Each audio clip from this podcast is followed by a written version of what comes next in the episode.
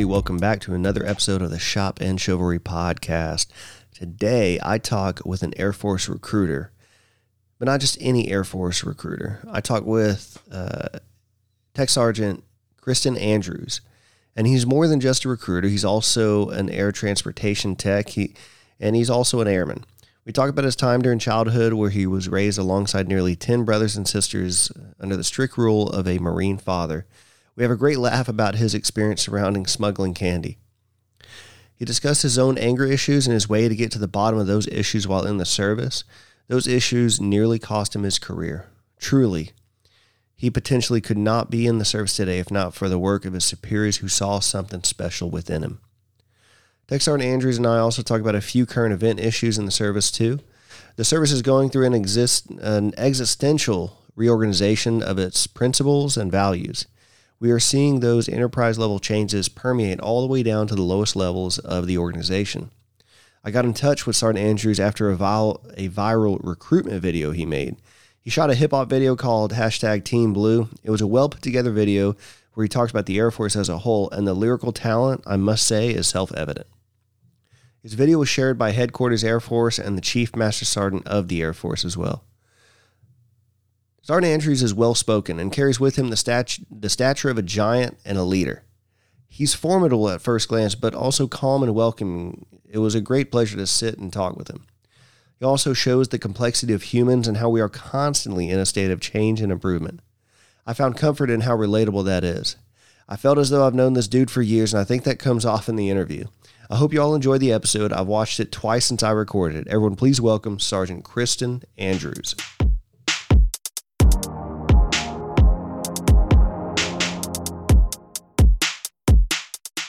So I couldn't decide if it was uh, like Christen, Christian. Chryson. I've heard that as well. yeah, yeah. Nah, so it's Christen, uh, just Chris, and then number ten. Um, but actually, funny story. Like my parents actually, it came down to Christian or Christen. Um, and then uh, I guess the story is my dad had this like college friend um, whose name was Kristen, and I've never met this dude, so it's kind of crazy because I've never met this guy. Right. My name. What's your- what's your name like ninety percent of the people in my life have called me Christian. Like the only people who call me, it's crazy. It's like, Mama, you should have just named me. And she's like, Well, we were doing what you know. We just wanted to do something sentimental for your dad's friends. So you know, if you want to change your name when you get older, you can do that. And it's like too late now. I named my my firstborn. His middle name is Kristen, so I got to keep it now.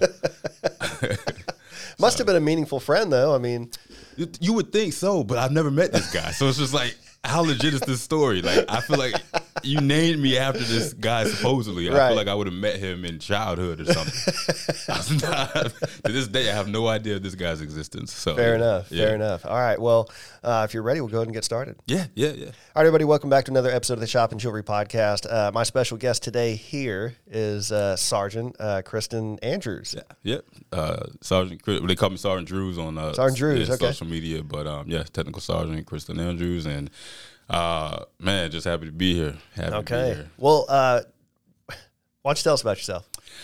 Well, uh, so I'm a technical sergeant in the United States Air Force. Uh, I've been in active duty for about nine years now. Uh, I started my career as a reservist from uh, Georgia. I'm from Southwest Georgia, Albany, Georgia. Me and my wife, both from there. Um, and traveled the world, uh, saw amazing things, places, people. Um, started out playing football, um, and, then that didn't really. You don't look anywhere. like it, man. You look a little too small to play some football. yeah. All right. I'm a tennis player by trade. Nah. but yeah, and uh, uh, military man, Air Force in, in, in specific has uh, allowed me to, you know, travel the world, and um, and my latest assignment is recruiter here Okay. here in Jackson County. So. What position did you play in football? So I started out. It's believe it or not, I started out small. So I went. My wife will tell you, like when we first met in high school, I was like five six, five seven, about a buck sixty. And, Okay. And then, um, like I would always. So that's why I started working out. Period. Because my brother's tall, my uncle's tall, like all you know. And I would tell my mom, like, "Mom, when, when am I going to grow?" And she would always say, like, What an impossible question, Yeah, right? like, and she's like, "Don't worry, you're gonna grow." And I'm like, "Man, I'm 16 years old, 17. Like, I'm still, you know." So I was just like, "You know what? I'm just gonna accept my fate. I'm gonna be about five seven, but I'm a I'm gonna be as wide as I am tall. Like, Yeah, I'm gonna go, go. to this gym. So I started lifting weights and uh, you know playing football, and that's where that came from. Um, and then all of a sudden, like crazy, I just remember like one summer, like I just like my like my voice got deeper, my my my chest got broad, and I thought like I was scared. Like I, I actually thought. and I Might was- have a medical condition or something. yeah, I thought so. Like I thought it was. Um, and I was I wasn't really educated with like you know I thought like like even like STDs. I thought that I didn't really understand how that happens, like Yeah. how how that you know works. Um, you know, because I was a virgin, like so. I'm thinking like man, I caught something in the air from somebody who. so it's just like my, you know, I'm, my you know my my you know my voice is you know uh, dropping and changes down there. So I thought that's what it was, and then um, yeah, crazy story. And then I um yeah I grew um and and got up to you know six one and and and. That's my my positions changed. So I started out at uh, wide receiver and then cornerback, and then as I got bigger, they started moving me to safety, and then okay, let's move him up in the box because he Yeah. has size on him, and then out you know inside linebacker, outside linebacker, and that's pretty much where I, I settled at. Okay. So, okay. Excellent. Yeah, I've, I've been the same height since seventh grade. So. Oh, wow. Yeah, Okay. yeah. I was I was five nine in, in seventh grade, so I played post. But now this was during the time. So after 9-11, my dad deployed. Uh, to Diego Garcia. I don't know if you've the- ever heard of the place. Yeah, the- it's yeah, right. amazing. It's Right. amazing. It's a resort. Yeah, exactly. that was his one one deployment in 24 years. What a joke! But but uh, Seriously? Like, seriously, okay. seriously. But but, but you know he came exactly. Yeah, he Yeah. came in like he was he wasn't qualified enough, I think, to do the Desert Storm, Desert Shield. Okay. He didn't have to get involved in Bosnia or Kosovo. So in the 90s, it was like kind of this, this golden era, like we weren't really at war. You know. Right, right. Uh, so after that, I, I moved to Texas and I played basketball out there uh, for my seventh grade year while while he was deployed. And in Texas, Texas football, it's all Yeah, football. yeah, and so at seventh grade, I was the only one that had ever played organized basketball. But I played guard because at the time it was like and one was coming out, know, the and one mixtape. I was Yeah. watching the Professor, Hot Right. Sauce, Oh. Skip to my Lou, Absolutely. you know, all the all these guys. And so I was a ball handler, but because of my height, they moved me to post. And I remember uh, being like the coach was frustrated because these kids playing point would go down the court, bouncing the ball, and watching the ball like this, right? and so he got frustrated, and so he wanted to do a point guard tryout. So, so I became the tallest point guard in the district because I be, because I became uh, point, and of course everybody else grew, and I stayed the same height. So I found a per- permanent residency around the perimeter. But Gotcha. um, but yeah, it's funny how that works, man. I went into basic at 160. Yep. Really, 160. Yep. And Okay. then uh, I came out 12 pounds heavier. You so you gained weight during basic. Look, let me tell you. Uh, so my dad was a was a power lifter, you know, Okay. bodybuilder type of guy, and so he told me probably to go in and eat, Ah, get the calories because they're going to work you. And so I was, man, peanut butter went on everything. I'm sure. I'm sure So you were prepared. yeah, You yeah. knew what was coming. Look, the best advice, and this might be some advice you you you might tell some recruits: uh, don't volunteer first. Right, Don't yeah. volunteer last.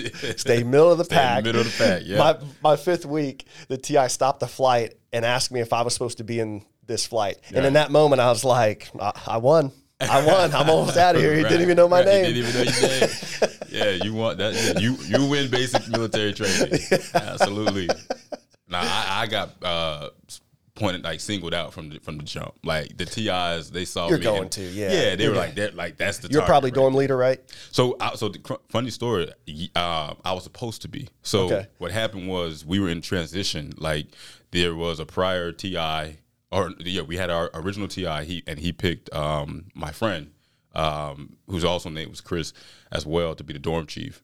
And he was leaving out though, so we had an incoming new uh, uh, training instructor, and he picked me. Like he was redoing everything, and he was just like, "Yeah, I want Andrews to be my dorm chief." And then the old TI was like, "Well, I mean."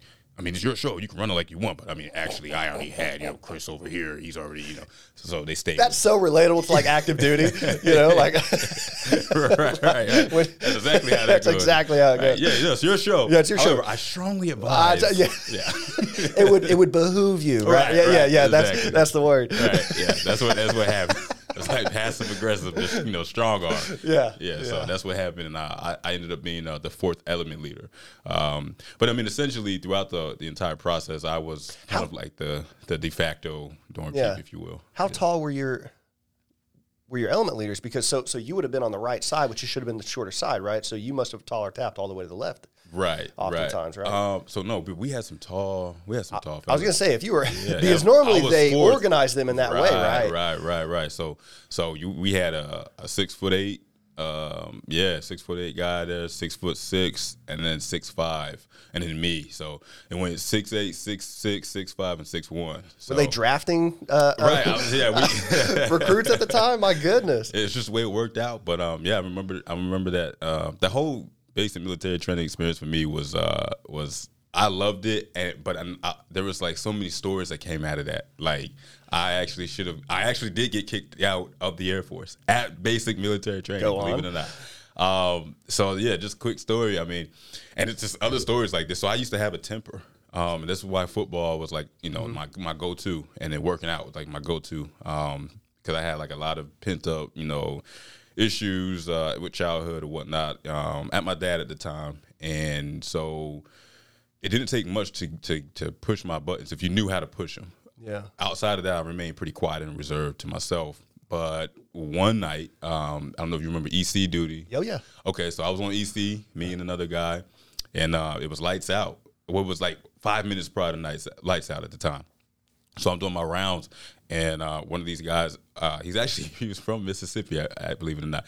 Uh, he's talking to my EC partner in the bathroom, and so I'm like, "Hey, five minutes till lights out," and I come back around again, and it's like two minutes. I'm like, "Hey, y'all need to be wrapping up. It's two minutes, like lights out."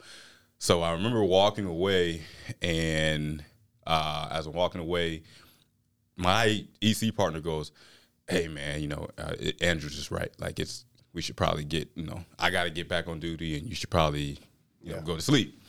And uh, I just remember uh, like hearing him say, "Well, you know, I'm not afraid of you know that you know explicit word," and I just like once I heard that he couldn't see me because I had uh, the way the bathroom was situated was you know it was kind of um, it was like a dorm room and then you had a hallway. So I'm in the yep. hallway, so they can't see me. And I'm just listening, and I heard it. Once I heard that, I kind of turned back around. And honestly, I, I wasn't. I was just going to like say, you know, what did you say, and confront him. It was all going to be conversation. Um, my temper didn't rise until I walked back in the room, and he looked at me, and he looked like he had seen a ghost. Like, like, oh, he heard that. Um, and then for some reason, once I saw that face, I got even more upset, and I just like charged him. Saw like just saw red, charged him, blacked out. When I came to, uh, there's I don't know if I should be telling the story, but this is what happened. There's blood all over the the wall, and there's blood on the floor, and I don't. I'm looking like bewildered, like I have no idea what just happened. And uh, my my EC partner is looking at me, and then the guy, um, I don't I don't want to say his name, but he's from he's from here. Um, he was just screaming and holding his knee and screaming like in pain. Like so the TI comes upstairs, like, you know, what is going on up Yeah, here? yeah. He sees the blood, he's like and he just starts he's like, Oh my God, like oh he starts panicking, like You think he's more upset about having to do the paperwork that followed? I, that's what it was because actually, so at, at that time, like it was a string of of trainee on trainee violence that was going on, and Oh, so it was an issue. It was an actual issue, and so the section uh, at the time, like I don't know if you want to call him section chief or section supervisor, whatever. If the off, he was an officer 03. Yeah. Uh, the captain was uh, he was like, get him out of here. Like he was pretty much like, you know, we this is the hot topic right now. Yeah, you're done. You're Yeah. done. Yeah, get him out of here. He, he's gone.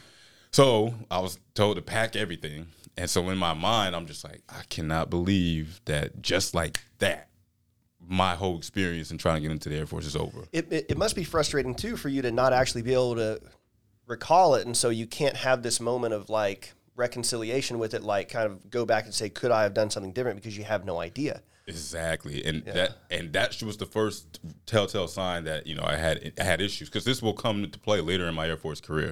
This anger issue, um, but you know, being a kid back then, I'm not processing that. I'm just like, oh well, stuff happens. Um, so I'm packing my things up. Um, the next day, I'm, uh, I'm in my blues. I'm, I'm I'm waiting for the bus to take me to the out processing. so if you had your blues you were in like probably what week four or five like like you were on the latter half getting ready to graduate Yeah, week, yeah, I want to say it was week either four or five. Yeah, Yeah. week four. I think it was four. It was week four. Yeah, had you gone through the um, what base x thing and warrior week No, so so when I went through, it was it was Beast. It Beast, was, yeah. ba- uh, yeah, basic expeditionary uh, airman Skills training. Skills training. Yeah. Yep. Um, so I hadn't gone through Beast yet. Um, so it was like right before. It must have been four then, week four. Yeah, week four. It was you, four. And you guys were on six and a half week or eight and a half? Uh, we were eight, eight and a half. Okay, yeah. yeah, Oh well, well then it could have been six or seven then. yeah. So I think Beast Week was week six, if I'm not mistaken. Okay, well we're at then. four or Yeah. five. Sorry, sorry, sorry. Uh, yeah, so I'm I got all my stuff. I got my duffel bag, and I'm formulating a scheme in my mind, like, cause I can't go back home to mama and tell her like I failed, right? Like she's like, like, my, like I got nine brothers and sisters, and we're all from the like same same batch. So, uh, and my mother like raised us, um, you know, to respect each other, respect everybody, to do your best. Um, and even my, even my pops, man, like he's a marine. So like the one thing I did like take from him that has stayed with me even to this day, regardless of our past issues, was you, you your last name's on everything, not your first name. Like you're representing your last name. Um, so I feel like a failure because the Andrew, like I had like disowned, you know, a legacy. I feel like. Um, so I'm formulating a scheme. I'm not going to tell her that I got kicked out of, you know, BMT for Air Force. I'm gonna link up with an Air Force with a Navy recruiter when I get back to Atlanta, and then um, I'm just gonna I'm just like right in my mind I'm, like, I'm gonna lay low, stay with my live with my brother who lives in Atlanta, and then get a get a ship out date for the Navy. Not really like connecting the dots. Like man, this is probably gonna follow you. Like if you Yeah. got kicked out of a of a boot camp for a branch, a Yeah. service, is probably going to be on some type of record, you know, Yeah. some type of, um, you know, paperwork or whatnot. But again, you know, I'm not thinking that um, in my young mind. And I just remember being at the bus stop and I see um, my TI like running out full sprint towards me. And uh, so he gets up to me, he's all out of breath. He's like, he goes, Trenny Andrews. He's just I'll never forget him. It's like this five foot four, like either, he was either Guamanian or Filipino, but he's like this whoa short dude, and he's like, Was he bald? uh, n- no, he wasn't bald. He was he had the buzz cut, but he wasn't bald. Okay. Um, and he was like he uh, matter of fact, it's Laxina was his last name, Technical Sergeant Laxina, and uh, he's like, uh, go ahead and put go put your stuff up, and then go to the chow hall and eat, like that. Yeah. And I'm just like staring there, like uh, he goes.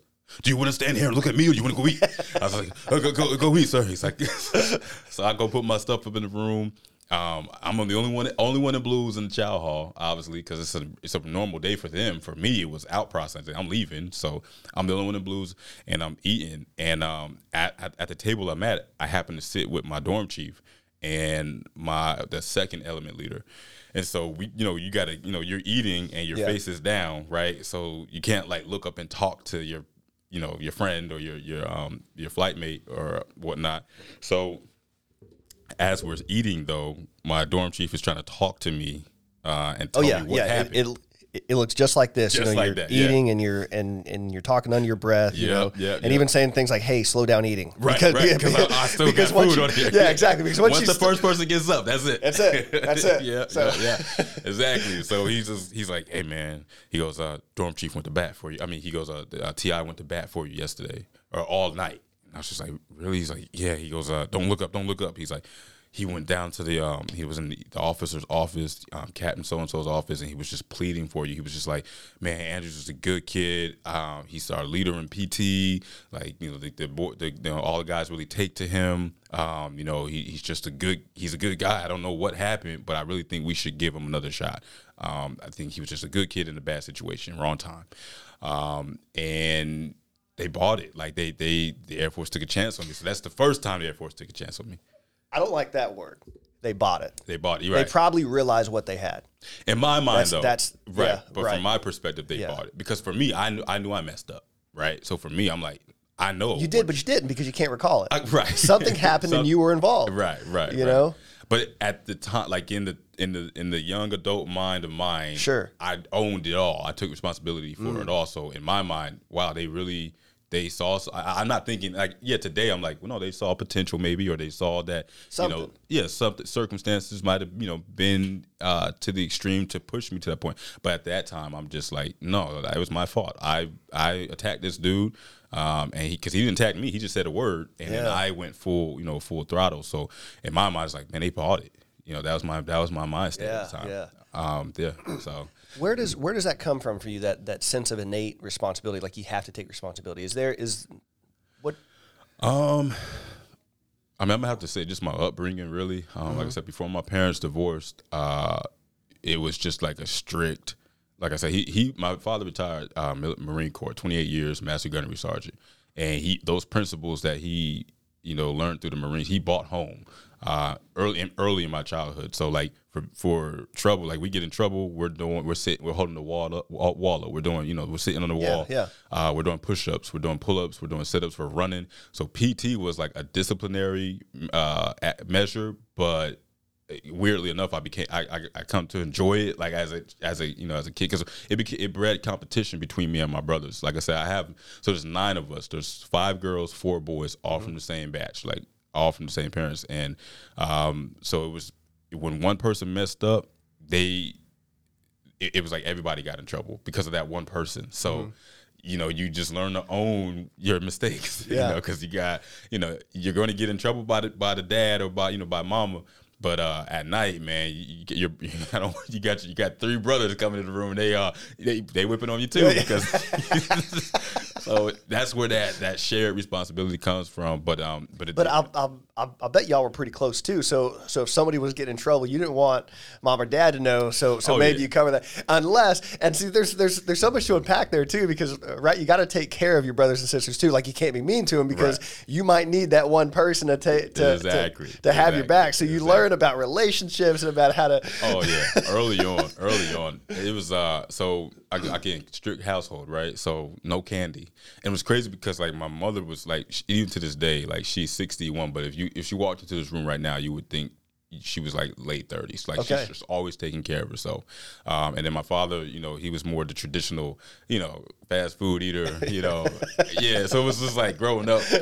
But I remember we like candy for us was like the drug trade, and what I mean by that is when we when we first like like ventured out. So before candy was just mints at church. Like that's the uh, that's the sweetest thing we were, we ever had was mints, like those uh, lifesaver mints. Yeah, yeah. And so my mother would let us have those because she, you know, in her mind, okay, that's not as bad as candy, but no candy whatsoever. So what happened was we got used to those, and then one day my older brother, Gateway, man. yeah, it was a gateway. It was- and he goes, Gateway he goes, guys, guys, did you guys know that they have colored lifesaver mints, but they're colored. The lifesaver. He was talking about the lifesaver Yeah, yeah. candies. Yeah. He goes, that's not bad. We, I think we can have those because it's just like the lifesaver mints. It's just color. That's all. We're like, yeah, we'll try it. So we sneak it. And then that just opened up the trade, right? To where now uh, we're saving allowance money to bring in the family size bags of candy. and I was the fastest runner, right? So they would send me. So anytime my like my mama was out or they was like, you know, doing whatever at church or whatever, they'd send me to the shop at. We lived in this is we were stationed my dad was stationed in Okinawa, Japan. Okay. There was a base um, next to Camp Courtney called Camp McT or Camp McTureous, and it was really just a family housing area. But they had a school, Bechtel Elementary School. They had a youth center, and then they had a shopette. So they sent me to the shopette because uh, where our house was was the furthest point away from the shopette. The shopette's right by the gate, and we lived like you know up on the hill. So I run down there. I have a little paper that they wrote. Everybody what you know wrote what they wanted.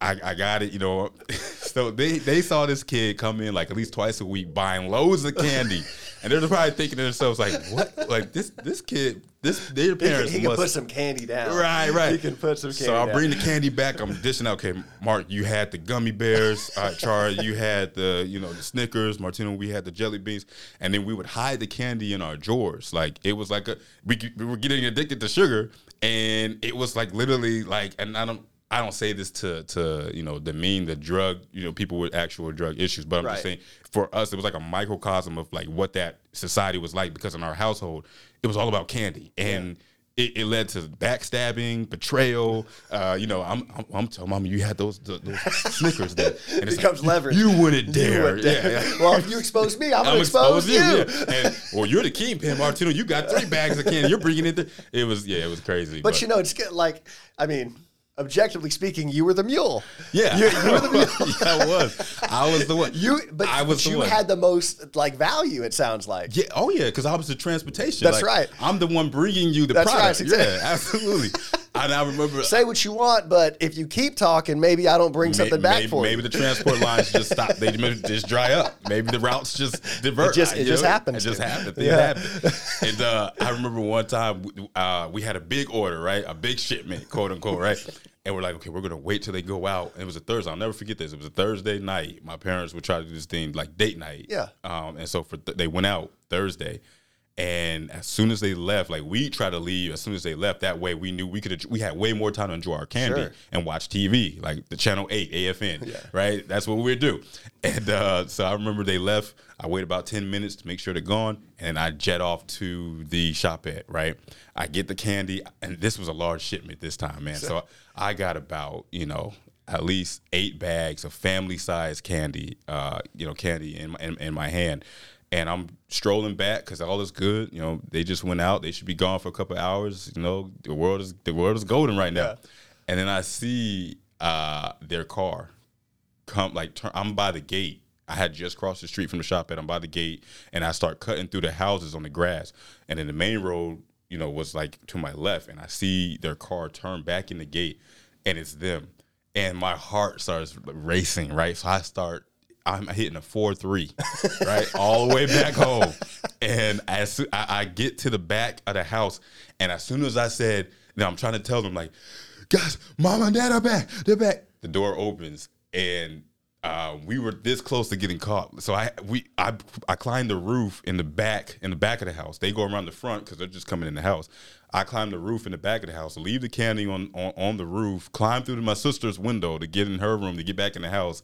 Because I guess they got they got into an argument and they're pretty much like date night is off. We don't Yeah. want to talk to you. Yeah, I'm not taking you out. Yeah. that's what happened. So we near our cover was nearly blown uh, at at that at that time. But you know we were able to keep the, the, the candy trade going for a couple more years, and uh, and then finally it all blew up because my brother got you know greedy. He started he was taking he got bold with it honestly like like he was buying candy with my we'd be out with my mother and she would run into the store real quick and he'd be like. Hey Chris, go get this, or I- I'm gonna go get that. And I'm like, bro, like mama's here. Like we usually do this when it's date night, when they're not around. Like, what are you doing? it's just like, This is this is very much like this is this is the plot of American Gangster.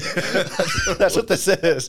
You know, Yeah. a family member gets a little too greedy. Yep. You That's know, what- or your party gets a little too greedy. He blew it up, man. You know, we had a good thing going. I, I- know you're being too loud in here right, now. right, right, You know, we got to keep it low key. So yeah, he, that's what it was. He he got he was the and like I said, he's the oldest, right? So he Mm-hmm. was kind of the quote unquote kingpin. Like he you know controlled the distribution of the candy, who was Yeah. getting what. Yeah. you could trade candy, but only if he approved it. It was it was a whole system. We had a whole system down, and he got greedy and and he was taking risk, and he decided to buy candy while my mother was out with us, and she came out and saw him with the candy in his hand, and that's when it all blew up. So then she started checking behind drawers, and then all these rappers, months of I was I was just wondering, like, Yeah. like how are y'all getting rid of like the the candy Um, wrappers? So uh, what I so we hid it in our drawer. We eat the I would eat the candy and then um, basically we would do PT. Like I said, like strict you know family. We got to run every morning for calisthenics. Really? Yeah, yeah. So I would just take the trash out in the morning, like volunteer to just take the family trash out.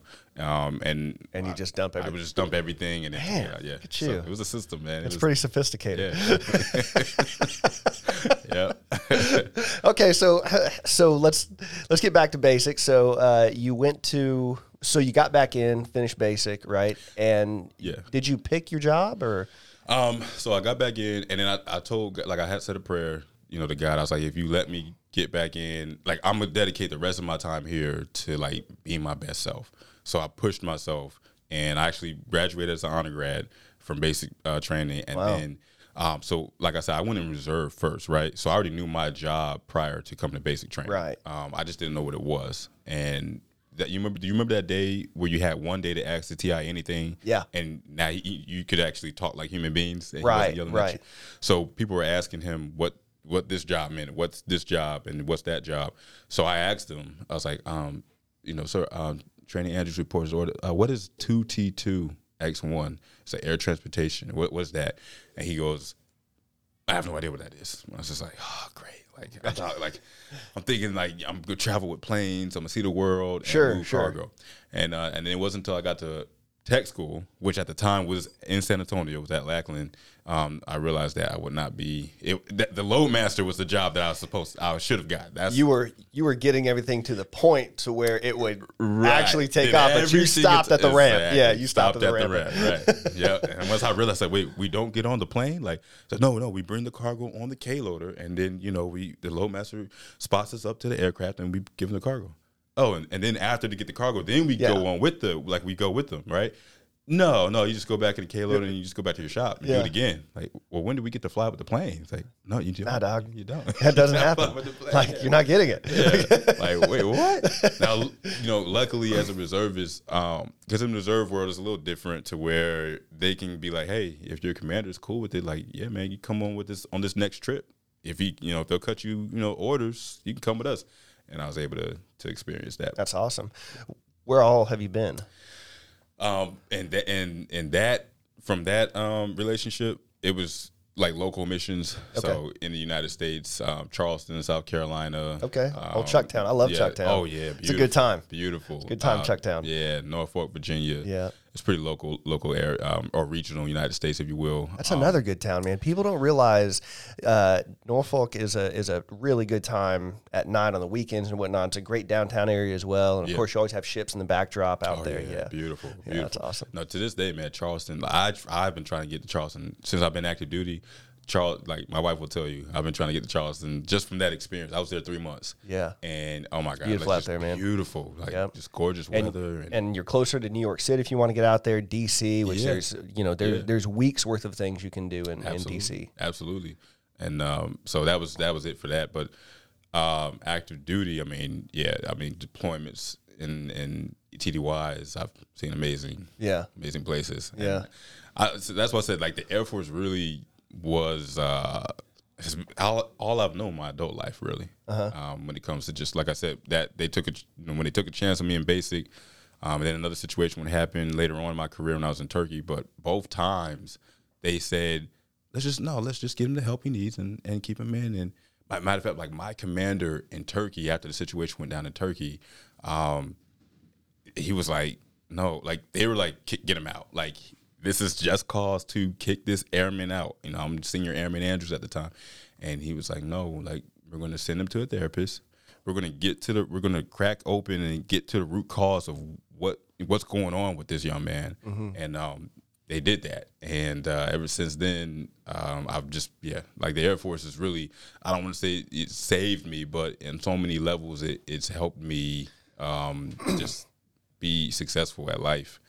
Yeah, I I had a situation that I've talked about before where when I was in aircraft maintenance, I was I was crewing a C seventeen and I was the head crew chief out there at the time. And at the time, I was you know I just come over from C fives where I was a flying crew chief, and then now C seventeens. And uh, not everyone gets to do that job. That's like usually ten percent of the unit population is allowed say to do it. yeah, Yeah, so so I was a pretty good mechanic, and I was a mechanic when I was in high school too. So it came easy to Gotcha. me. You know what I mean? You were natural. Yeah, exactly. And and so I was out there, um, pretty pretty confident. I knew the jet really well, and they were there was a flight crew out there testing like lights because they were doing a pre-flight, right? Mm-hmm. And so the fire T handles uh, for the engine would not light up, and so these T handles are things that you pull, and when you pull them, they shut down the engine. Okay. So in case of a fire, they'll they'll they'll light up, and so you you. The first thing you do is you pull those and it shuts off the fuel to the engine, fire goes out. But then what it does is it arms what's called a squib. And a, a squib is a pyrotechnic, uh, little like a 22 caliber kind of, you know, bullet that fires into a rupture disc Okay. that allows pressurized um, fire inerting substance to go into the engine. So if there's a fire, you can out. put it out Gotcha. in flight, right? So all I had to do was pop the cap off of this T handle and replace some bulbs. No problem, right? So in order to do that, you had, you had to pull the T handle out. Now there's no problem with that. You know the engines aren't running, but of course what that does is arm those squibs. Right. Now the circuit breaker I-15, and I still remember this.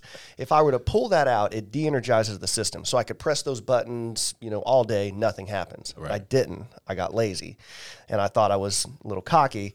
So I pull it out, pop the cap off, put the bulbs in, go to put the cap uh, on, got it on, no problem. And so I carefully go to push it back in. Now, I've got experience with those handles because I, I was engine run qualified. And so in the simulator, you actually have to train and you get a simulation that there's a fire, so you have to pull it. And when you turn that handle to fire those squibs, you turn it a pretty good deal. Okay. Apparently, it's not the same on the plane Okay. because my hand was supported and it slipped and it turned a bit and I heard a pop.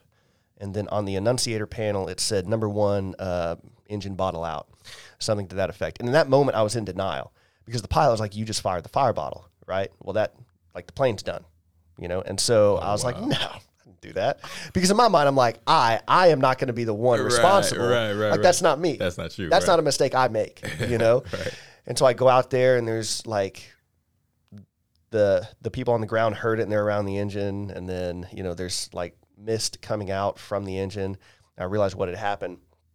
So I write the job up and then you know I call supply. There's zero fire bottles in the Air Force inventory worldwide. Oh. Now, when I say worldwide, because we can pull from like the UAE has C-17s, the Brits, the Yeah. French, the Yeah, yeah. Australians. There's zero on planet Earth.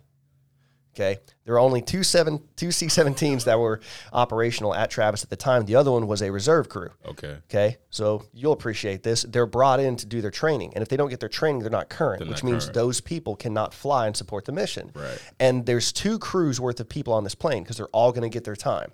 They were brought in, they're paid per diem, meals, Yep, flight pay, yep, yep. all this stuff, right? But the mission has priority. So guess what happens? The mission moves to that plane.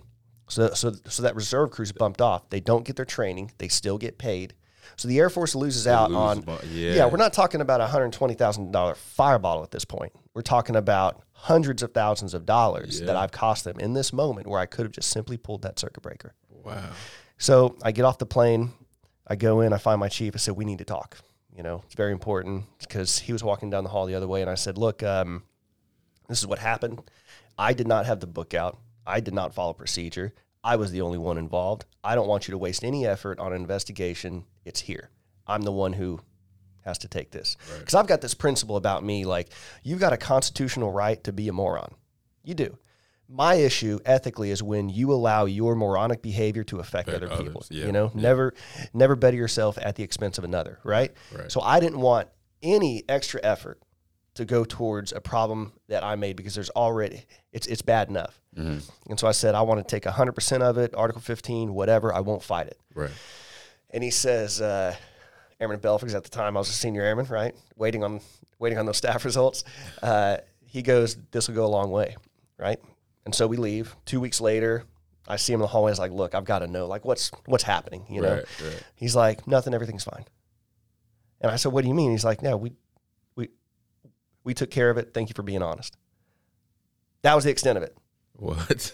that was the extent of it right and so and so that person in that moment uh like I, I i deeply appreciate the story that that that you tell about kind of making a mistake right Yeah. and then of course the underlying feeling that you have that that ethic of like i'm gonna take responsibility for this that you have because that connects with something i have and i don't know where it comes from if i'm honest Yeah. but it, it's it's just something like i don't mind suffering in life i mind when that suffering affects other affects people Affects other people. Absolutely. you know but that but that could have completely changed all sorts of things opportunities you know promotion everything yeah. um, but that but that guy uh, that chief chief thomas um, really really went to bat for me and really he had no reason to i mean i just kind of did my job that was it But you were honest though. yeah and and if you And think about it and he's, he, Yeah. he saw that. But for some reason that's built into the ethics of america as well like if you go to court just admit to it we'll go easy on you right Right. Right. Right. Right. Right. Yeah. and, and and and so I learned that lesson, especially at that point. And so now, like, I fight to take responsibility for something. You know what I mean? yeah. Um, but uh, but yeah, it's crazy, man. It's crazy. So you left Turkey, and Yeah. Uh, so I left Turkey, and um, so like the situation in Turkey, um, and and I mean that was serious. Like it was it was serious. Um, had a lot going on in, in my personal life at the time, uh, and so they were actually like, look, let's get him, you know, some help or whatnot. I, I, I spoke with a therapist. She dove into my childhood and uncovered all the root causes of you know the the rage, the anger, um, everything. And so when I left Turkey, I my next base was McGuire uh, in New Jersey. Uh, Joint Base McGuire. And at this point, I had decided that you know the Air Force is taking enough chances on me that I'm not worthy to be in the Air Force. Like that was my thought process. Like, Sure. you know, like I'm, I'm coming back. You know, I have an Article 15 uh, from Turkey, um, but I should have been out. Should, like open, like open shut case. Should have been out of the Air Force. So at this point, I'm like, you know what? I've dishonored my family name, right? Andrews, um, and just the Air Force isn't for me. I don't. I don't deserve to be in the Air Force. So I'm just going to finish out my contract. At the time, I had a year left.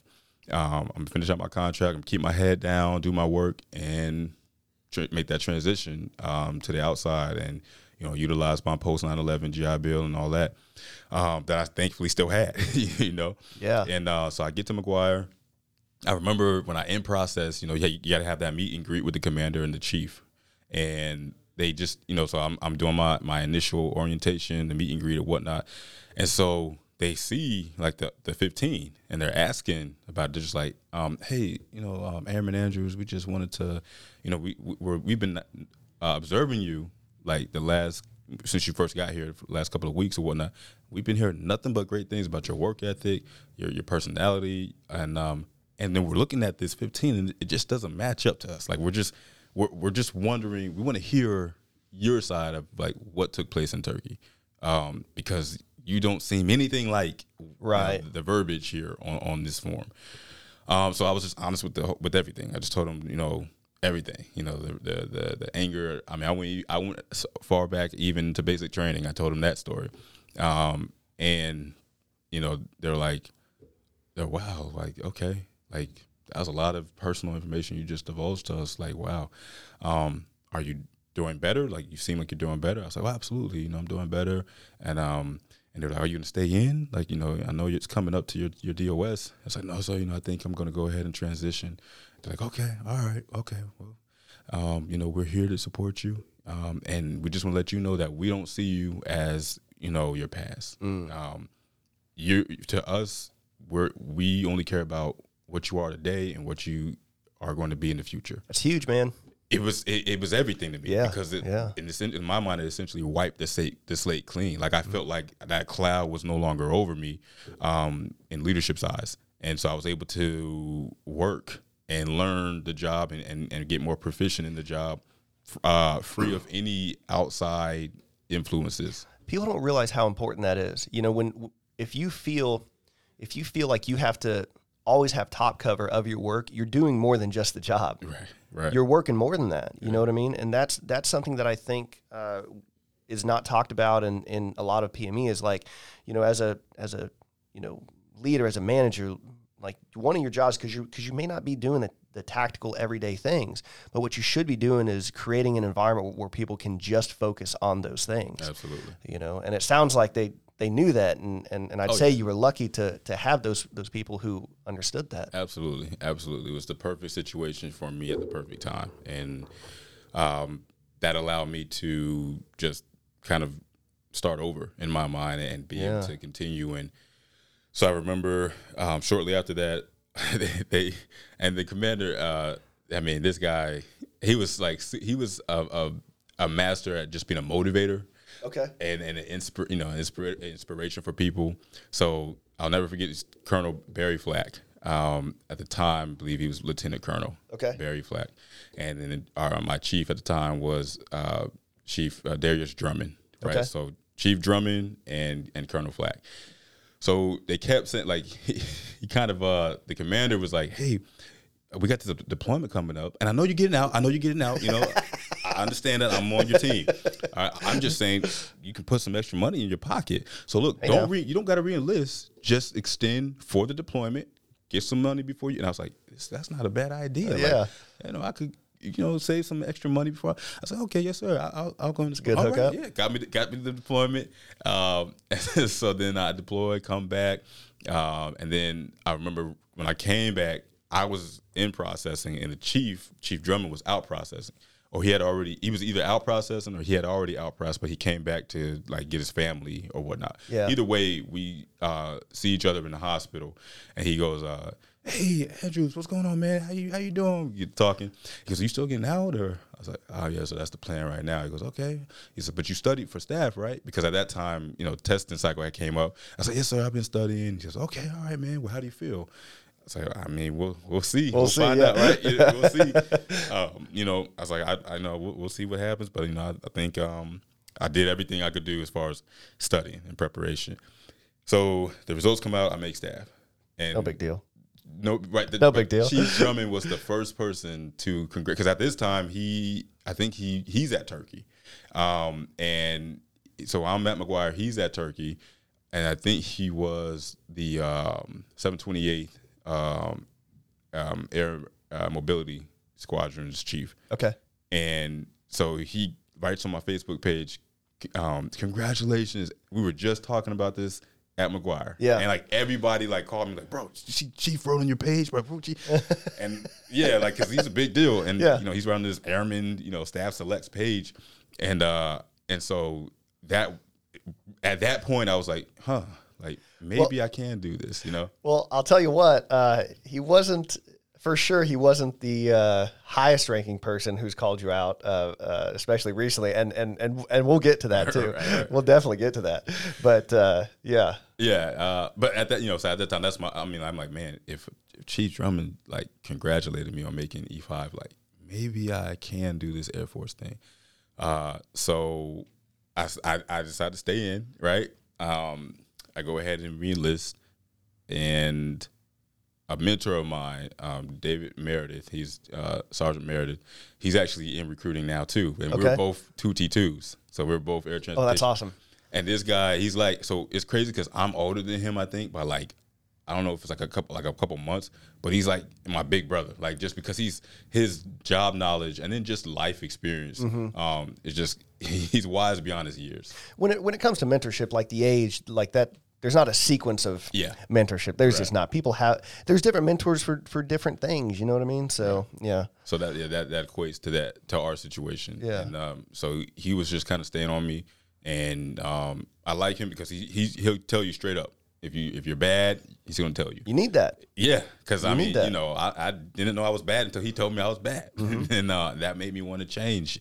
And uh, so, uh, so I reenlist, and now I'm I'm I'm taking pride in my work. I feel like I've been rejuvenated. You know, re- my, I have this redemption uh, quality about me, about my mindset, and uh, I I just and I actually I get blessed with orders to Florida to Eglin Okay. and spot. Yeah, a great spot. And and so I told her. So at the time, we, we've always been friends. Like We should we should say your wife Whitney is in the audience today. So Yeah, yeah, she's, yeah. like- so so we've always like that's she's been my best friend like since we met. I was seventeen, she was fourteen, like Okay. in high school. So Yeah. and we've always been like we had I friends. I think my wife and I were were similar. Uh, Okay. so yeah, we we we met in high school in in piano class uh, actually, and so I would play. You ever heard "Cold as Ice" by Foreigner? That dun dun dun dun dun dun. I'm Yeah, I'm, yeah, I'm, yeah, I'm, I'm yeah, tone deaf. so, but anyway, uh, uh, I should not be in any music thing. But uh, what I would do, I would annoy the teacher, and and so every week we would have to like study a song, and then on Friday our test was a recital, and so we'd have to play a song, and so my game was to put "Cold as Ice" somewhere in there, and she hated it.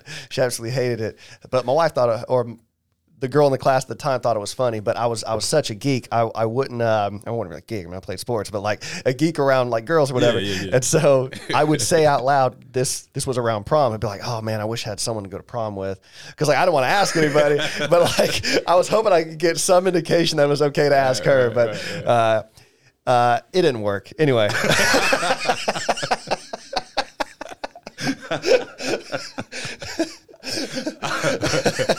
so anyway, Eglin, Eglin, you were talking with Whitney about it. Okay, yeah. So um, um, so like we've all we've always been friends, and recently, like I I had tried to because even like back when we were you know kids, I tried to date her, but for whatever reason, she would always just be like, "No, I don't want to mess up our friendship." Right.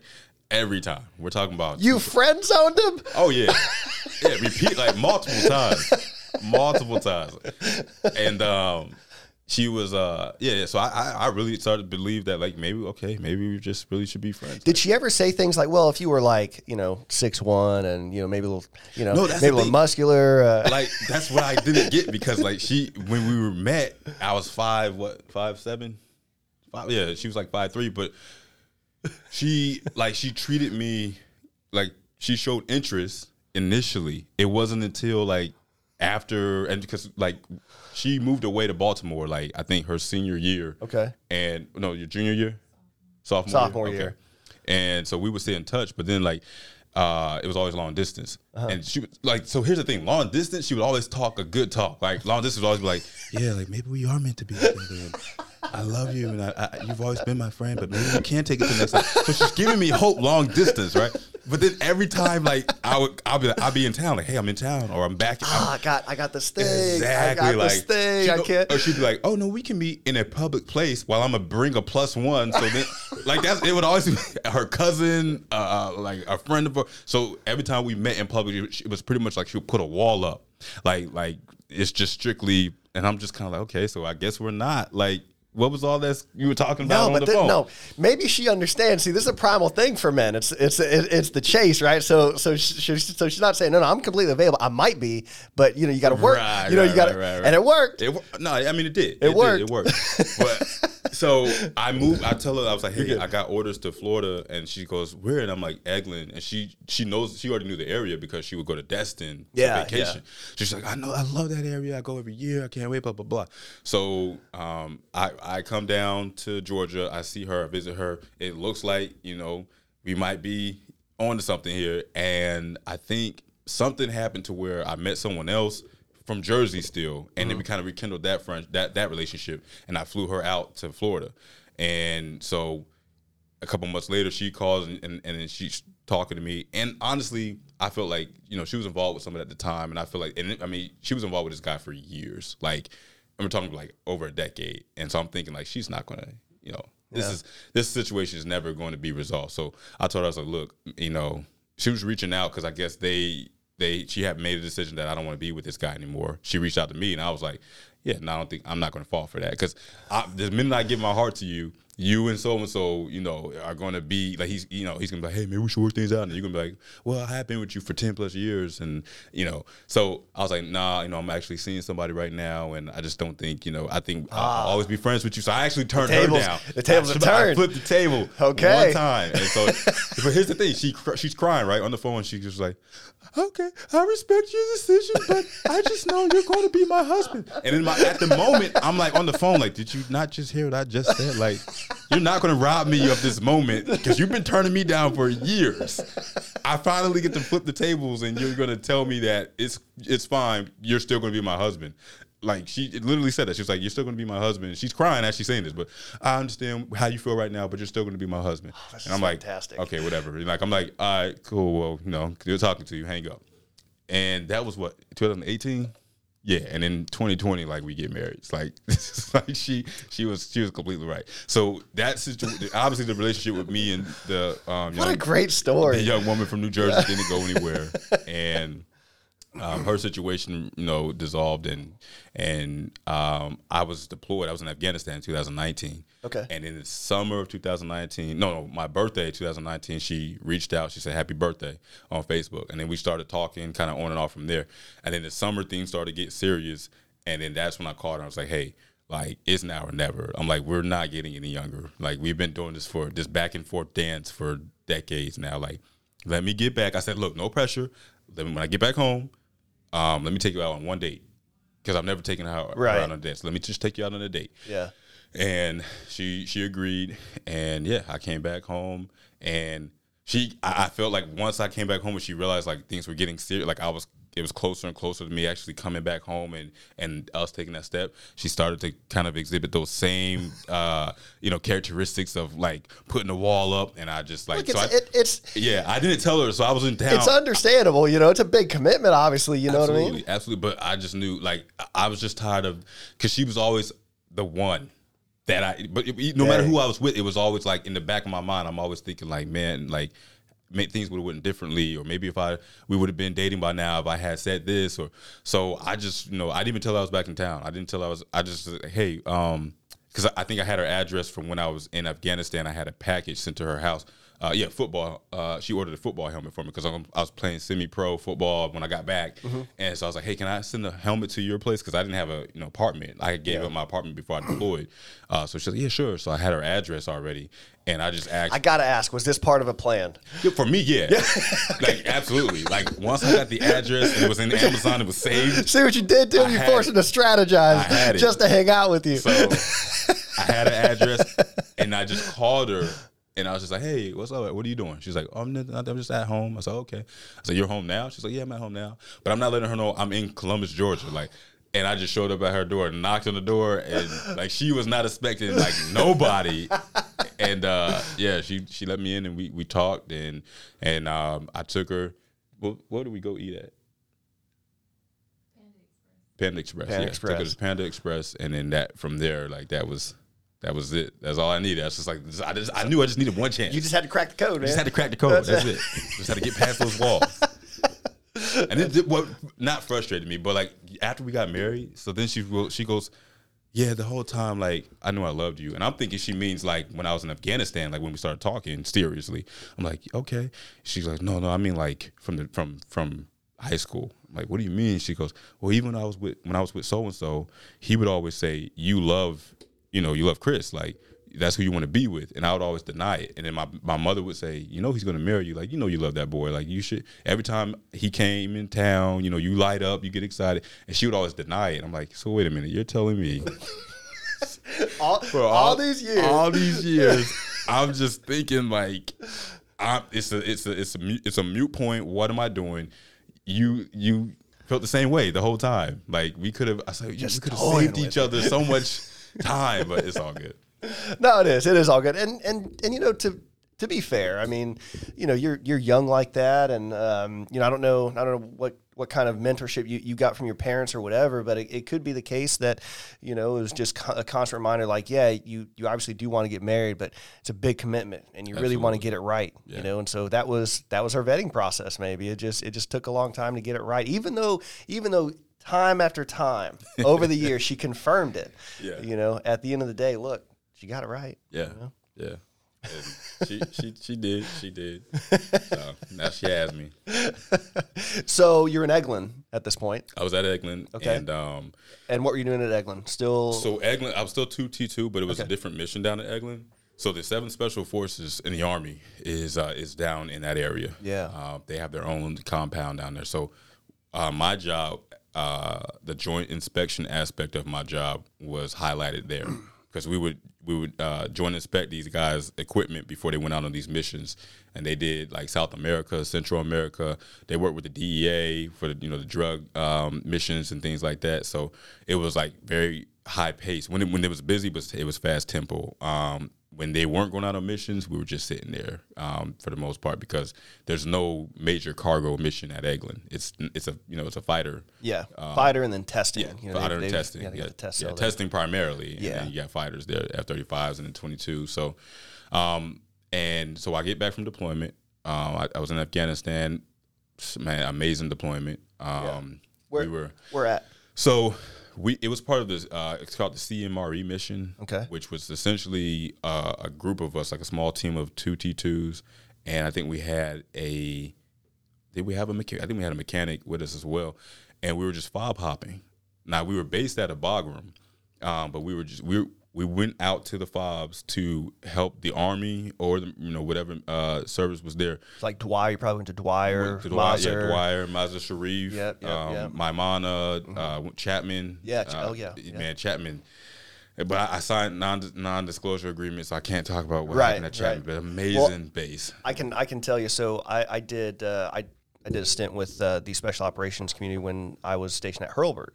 Yeah, yeah, yeah, yeah. Field, yeah. Uh, and so I did the airspace stuff, and so we, you know, constantly around Chapman, uh, Jalalabad, Jalalabad, yeah, that's in yeah, the yeah, Nangarhar province. You know, it's hot out there. Oh, yeah, So we did a lot of you know kind of targeting and in that area and stacking assets over to watch people name targets, developing pattern of life, and and to your point about about the DEA. There's a lot of three letter agencies that that Oh, work yeah. outside that you wouldn't expect that work outside the U.S., especially in concert with the military. But Absolutely, yeah, yeah. a lot of unique stuff out there. Yeah, I, and so that you have more, you know, obviously more extensive knowledge on that than me. That, that was my window to see that, but I can Mm. definitely see like how there's so many alphabet, you know, agencies uh, that work with the military Yeah. outside of the United States.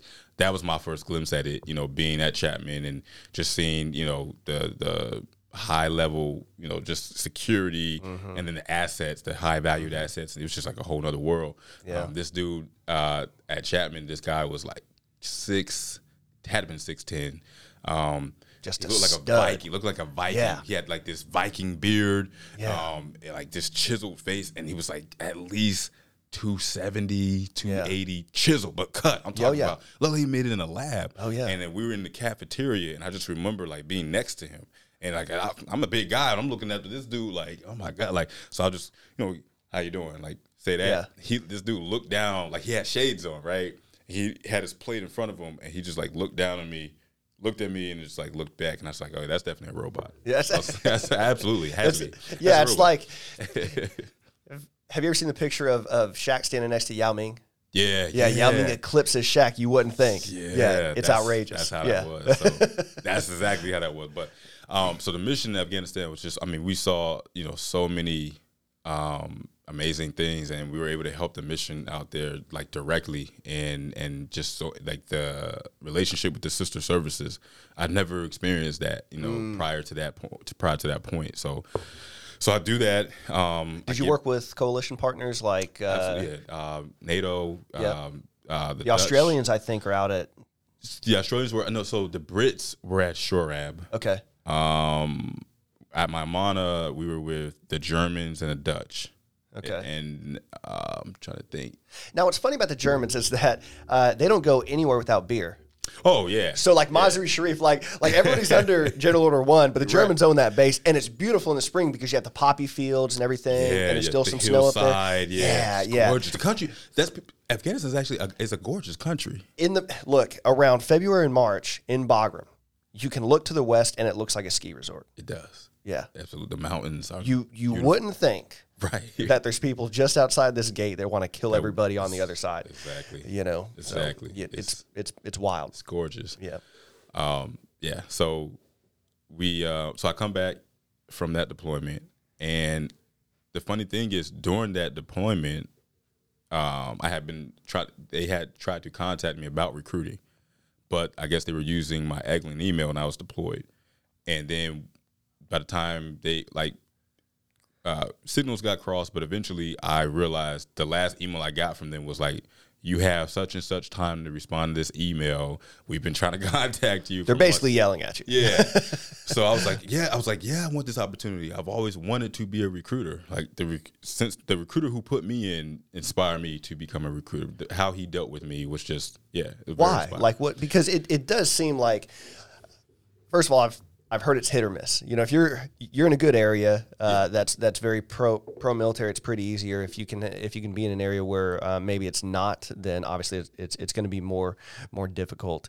Um, and again, here's here's some of the rumors that I've heard that you have quotas, and that wouldn't surprise me, and, and I understand why, but I can also understand how that can be a stress because you're essentially asking people to give away six, not give away, but you know, commit six years of their life to something. So it, it does seem like a very difficult, arguably impossible task. So so what is it that you enjoy about it? Or that you thought you enjoyed about it because at the time you weren't a recruiter. Right. No, at the time I wasn't a recruiter. So the way my recruiter, um, his name was technical, or his name is Technical Sergeant Brian Matheny. Um, it was that was his title. He's retired now. Now he's just Brian with the long hair. He has this long. I call him Goldilocks, long luscious locks. Grew out his beard, sailing on the you know sailing in, in Florida. But um, It's a very broy thing to do. Oh yeah. But this guy, he um, I don't know, he saw something in me, um, and you know, he he was just able to connect with the why, you know, the why I wanted to join, and um, the whole process, he kept me informed. He was real, and I think I respect him so much because he was just real with me. He was just like, "Look, you know, I'm not trying to sell you, you know, uh, uh, anything here. Um, I'm giving you the facts, and then it's up to you to decide with those facts what you want to do, and then I will help you, you know, as needed. Um, and I respected that, you know, the fact that he did that, and I never forgot that. So for me, it's just being able to help individuals, right? Just to be able to be that person that can potentially help them into a, into another situation. A lot of times, a better situation, um, and and uh, you know, even that first, you know, that first step. Uh, for these young young men and young women, that first step into adulthood, being independent, being on their own, uh, being out on their own, and being able to sustain themselves, um, uh, some way, form, or fashion. Um, and then I just connect with. I love people. I just you know I I just I love the stories. I love the background. I love the the the uh, diversity. The the just what makes us different. What makes us alike. And you see that all up close and personal in recruiting. Believe it or not. Um, just my short time on the job, I've come across so many different walks of life. And if I'm able to help that person, um, then that's it for me. Like that's you know, if I'm able to help them, some you know their goal might not be the military per se. It might be, hey, I want to be eventually, I want to be a nurse, but I would like to get some experience um, in the military service and then help get my schooling paid for before I take that next step. Um, okay, then I'm the facilitator, you know, to help them accomplish that goal. Um, Yeah, I, th- I think so. I'm I'm one of those people who didn't join for God and country, you know, uh, and and I I love the people that do. I don't run into many of those, and I think that's fine. Okay, I mean, I, I it for me it's purely transactional. Yeah, I'm willing to do what you want me to do, even if that means giving my life so that I can essentially have money for school. Exactly. That's that's that's that's really what it what it came down to, and and and I've always had this idea that when that deal with Uncle Sam stops being mutual, we'll mm-hmm. part ways. Mm-hmm. Hence, leaving at twelve years. You know?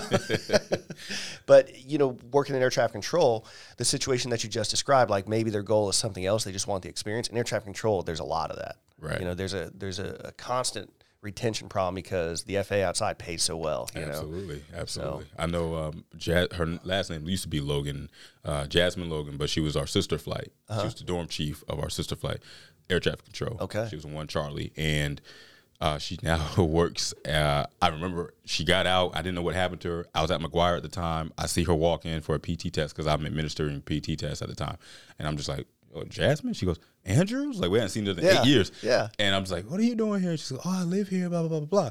And she goes, um, she, she goes, um, yeah, I'm in the, I'm in the guard. So, you know, I just come and take my PT test for the guard. But Yeah. yeah. I was like, okay, what are you doing? She goes, air traffic control. I was like, that's what you were doing active duty, right? She's like, yeah, but I'm doing it on the outside now. I work at this small regional airport that gets like one plane a week Yeah. and making 95K. And I'm just like, base? She's like, yeah, base pay 95K. And I'm just like, wow. She goes, yeah, my husband does the same thing. He works at the same airport. I'm like, so both of y'all bringing in 95K. Like, It's, it's crazy. and uh, it's as crazy. soon as- yeah. And then her husband pulls up, of course, in a Range Rover. Like at the time, it was like a 2016 because it was 2016 while we're having this conversation. And, Yeah. yeah. Pulls up in a 2016 Range Rover, and I'm like, all right, Jasmine, you have a great life. Like Yeah. apparently that's uh, looks like uh, but yeah, she did that. It's a weird flex, experience. She got that experience, and uh, Air Force helped her get that experience and Yeah. the skill knowledge, and she was able to translate that on the outside. So Yeah, look, I've, I've got nothing but, but great things to say. I mean, I've, I've got a lot of experiences in, in the Air Force, and again, five years, fifty countries. I mean, if if I'm, I'm sorry, I'm still like I'm still hung up on that. That's that's ten countries a year. Like that's well, think a- about this. So I would I would I would, you know, I don't know where to start at the end of a mission or beginning, but basically, so I'd get a call and say, hey, look, uh, we need you ready. You've got a mission in 12, 18 hours. Perfect. I go into crew rest. I wake up eight hours later. I'm alerted. Right. yeah. Th- three hours and 45 minutes. I'm taking off. Eight hours later, I'm in Germany. That's crazy. you know, and That's then crazy. I'm hanging out in Germany, maybe taking a train to Trier and, you know, all that stuff. Or my favorite mission would be my two favorite missions. They were called channel missions. And they were channel missions. So any mission can be broken off for any other reason, right? Like I've gone, gone and carried cargo into Afghanistan, and then we thought we were pulling cargo out, and we have to reconfigure for an airdrop. Right. Or I thought we're bringing cargo out, and now we're reconfiguring for a double aerial refuel back to Andrews because we have uh, somebody who got hurt in action. They need to get back to Walter Reed. Right, so we're right, doing Walter an Reed, aeromedical suite. Um, but yeah, so we So would you- go Travis, Norfolk, and we'd quick turn Norfolk, and then we'd be in Rota, Spain. And so, in a period of like 18 to 20 hours from the time that I woke up, I'd be in Rota, Spain on the beach drinking sangria. Okay. 24 to 30 hours off. And then from there, I'd go to, um, we'd go to uh, Sigonella, Yeah, Sigonella. Yeah. right? Yeah. Yeah. So that's in Sicily. Yep. You know, great time. And that's nothing but a four hour flight. And then 24 to 30 hours off. The next day, we'd go actually deliver the cargo that we picked up That in Virginia. up, right, yeah. Finally. So we're actually doing work that day. So we go to Sicily, to Bahrain, back to Sicily. We'd crew rest 24 to 30. 32 Man, hours. Next day, four hour, four and a half hour flight to, to, to Rota. And then we'd stay there. And then we'd do a double trip back to Travis. And then we go the other way as well every week. So if you're at Travis and want to take a hop, you can do this. So you could go to Australia every week for free. So it's Travis to Hawaii.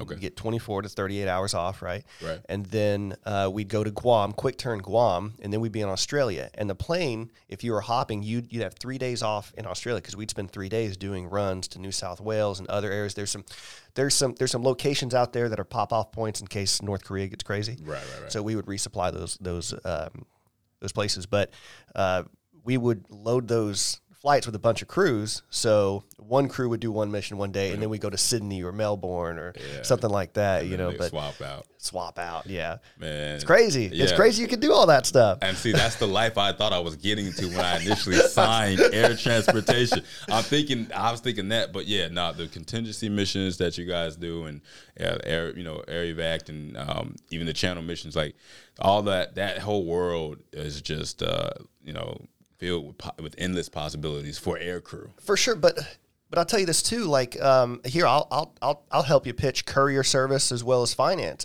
Uh, we did a mission one time where we had to land in Ukraine, Okay. and uh, we had to pay to land there. The landing fee was eighty thousand dollars. Sheesh. and that had to be paid cash. Cash. So we had an airman, a senior airman, who was a finance person. So if you're in finance, you can do these jobs, right? Especially money. He's holding eighty grand the entire time, you know. And then and then he goes and there's there are these Ukrainian people that want the money, and Mm-hmm. you know they try to tell him that he owed more and everything, and he actually. Um, he had more than that in there, but he gave them, you know, what was what was necessary. And there was a bit of a argument about it, but um, it, it was interesting because essentially this this senior airman, you know, three years in, Yeah. is carrying, you know, Carrot, yeah. you know, hundred thousand dollars probably, and he's having to argue with a foreign diplomat about how much, How much, it's going to cost to get the C five here with the fuel. You know, so so there's a lot of missions like that, and then like courier.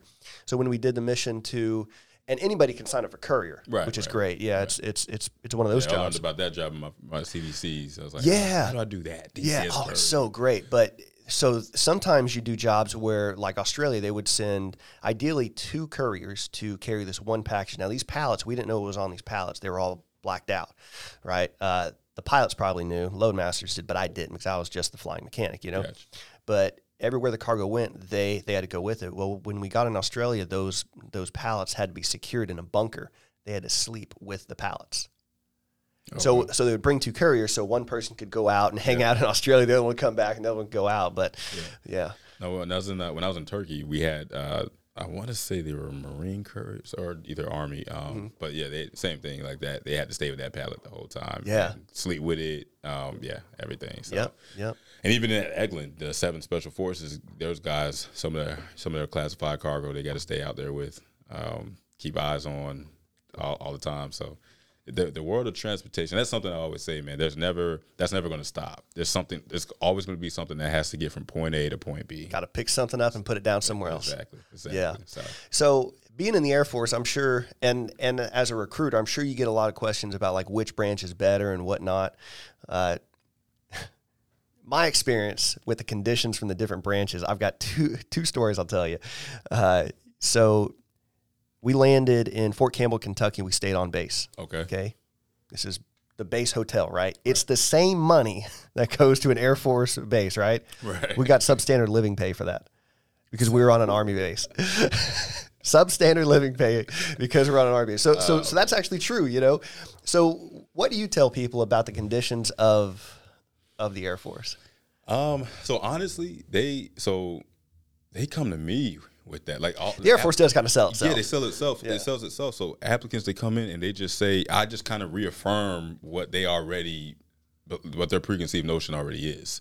uh, based off of my experience. So they just come in and just like, hey, um, like I already know the Air Force that quality of living is like A, B, or C or this, and all I do is just I got a slideshow called uh, "The Reason I Joined the Air Force," right? And it just has like my deployment pictures up there, everywhere Yeah. I've been, the bases, and I just give them tangible evidence of my experience of yeah, well, this is where I stayed. This is the hotel I was at. This is the uh, resort, five star resort I was able to travel to on leave when the Air Force is done.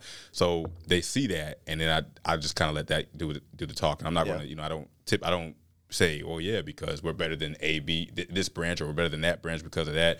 I just say here here's what my experience has been, and here's some pictures showing you my experience, and then it kind of reaffirms what they already you know came into the office believing in the first Yeah. place. Well, let me ask you this: what what challenges do you have finding a quality candidate? So, and again, I I mean, so for me, and again, you know, I've been on the job, you know, less than a year, so still, you know, finding my way as far as this area specifically, Jackson County specifically, but it's going to be that that that academic capacity, right? That ASVAB score. Um, we're getting the qualified score first of all, Yeah, um, and then I tend to go to okay the physical elements there, the height and weight ratio uh, would be next, uh, and then any any background influencers, so family situation, living situation, uh, job situation currently that they have. Um, those tend to to be some some factors that uh, affect you know the recruiting process. Um, but it's typically for the demographic that's that I'm usually um, talking to, which is 17 to I'll say 21, 22 year olds, because they're the ones that are trying to get that you know that start in life. Uh, it's the it's the ASVAB score. So you know I pretty much am, am the coach. You know at that point. Okay, well, you know, we did, we got here. All right. Well, now we know where we're at, and we have such and such uh, amount of time to improve this score. So let's get these scores up. And that is, I would say that would be number one. do you have to put a lot of effort into helping people study and and and get up to? So that's the thing. I can't. So as a recruiter, I cannot. Like I can't do that. I, I m- me personally, yeah, I want to be able to be like, hey, look, here's a tutor. Um, go here. I, I you know make sure they're doing that, and then hey. What about the? I can't, but I can't, you know, have Right. it as conflict of interest. So, um, what I do is I check in with them. I say, "Hey, I'm gonna call you. That's about all you can do, at this yeah. day, at this time, and, and you know, all you can. I got to take your word for it if you're studying or not. You know, you know. Obviously, we'll see eventually when they test. Yeah. Um, but I try to just check in with them and make sure, just keep them accountable. You Mm-hmm. know, knowing that uh, you're going to get a phone call from Sergeant Drews and he's going to ask you, "Are you studying?" You know. Yeah, I'm, I'm curious what uh, as you as you continue to do this job, what it kind of reveals to you in terms of like the the, the quality of, of candidates within the area. You know, I everyone every generation complains about the newest generation, Right. You know, every, every person does, and uh, I'll say this: I don't I don't really have a problem with with the newer generation. Uh, I, I think there's a lot to add from millennials and Gen Z and, and whatnot. I mean, I'm I'm a millennial technically, so but I had to teach an airman how to sign his name.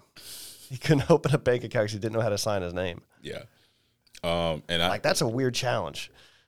so when I found out I was gener- like we're millennials, like like you said, we're Yeah. I didn't think we were millennials, Right.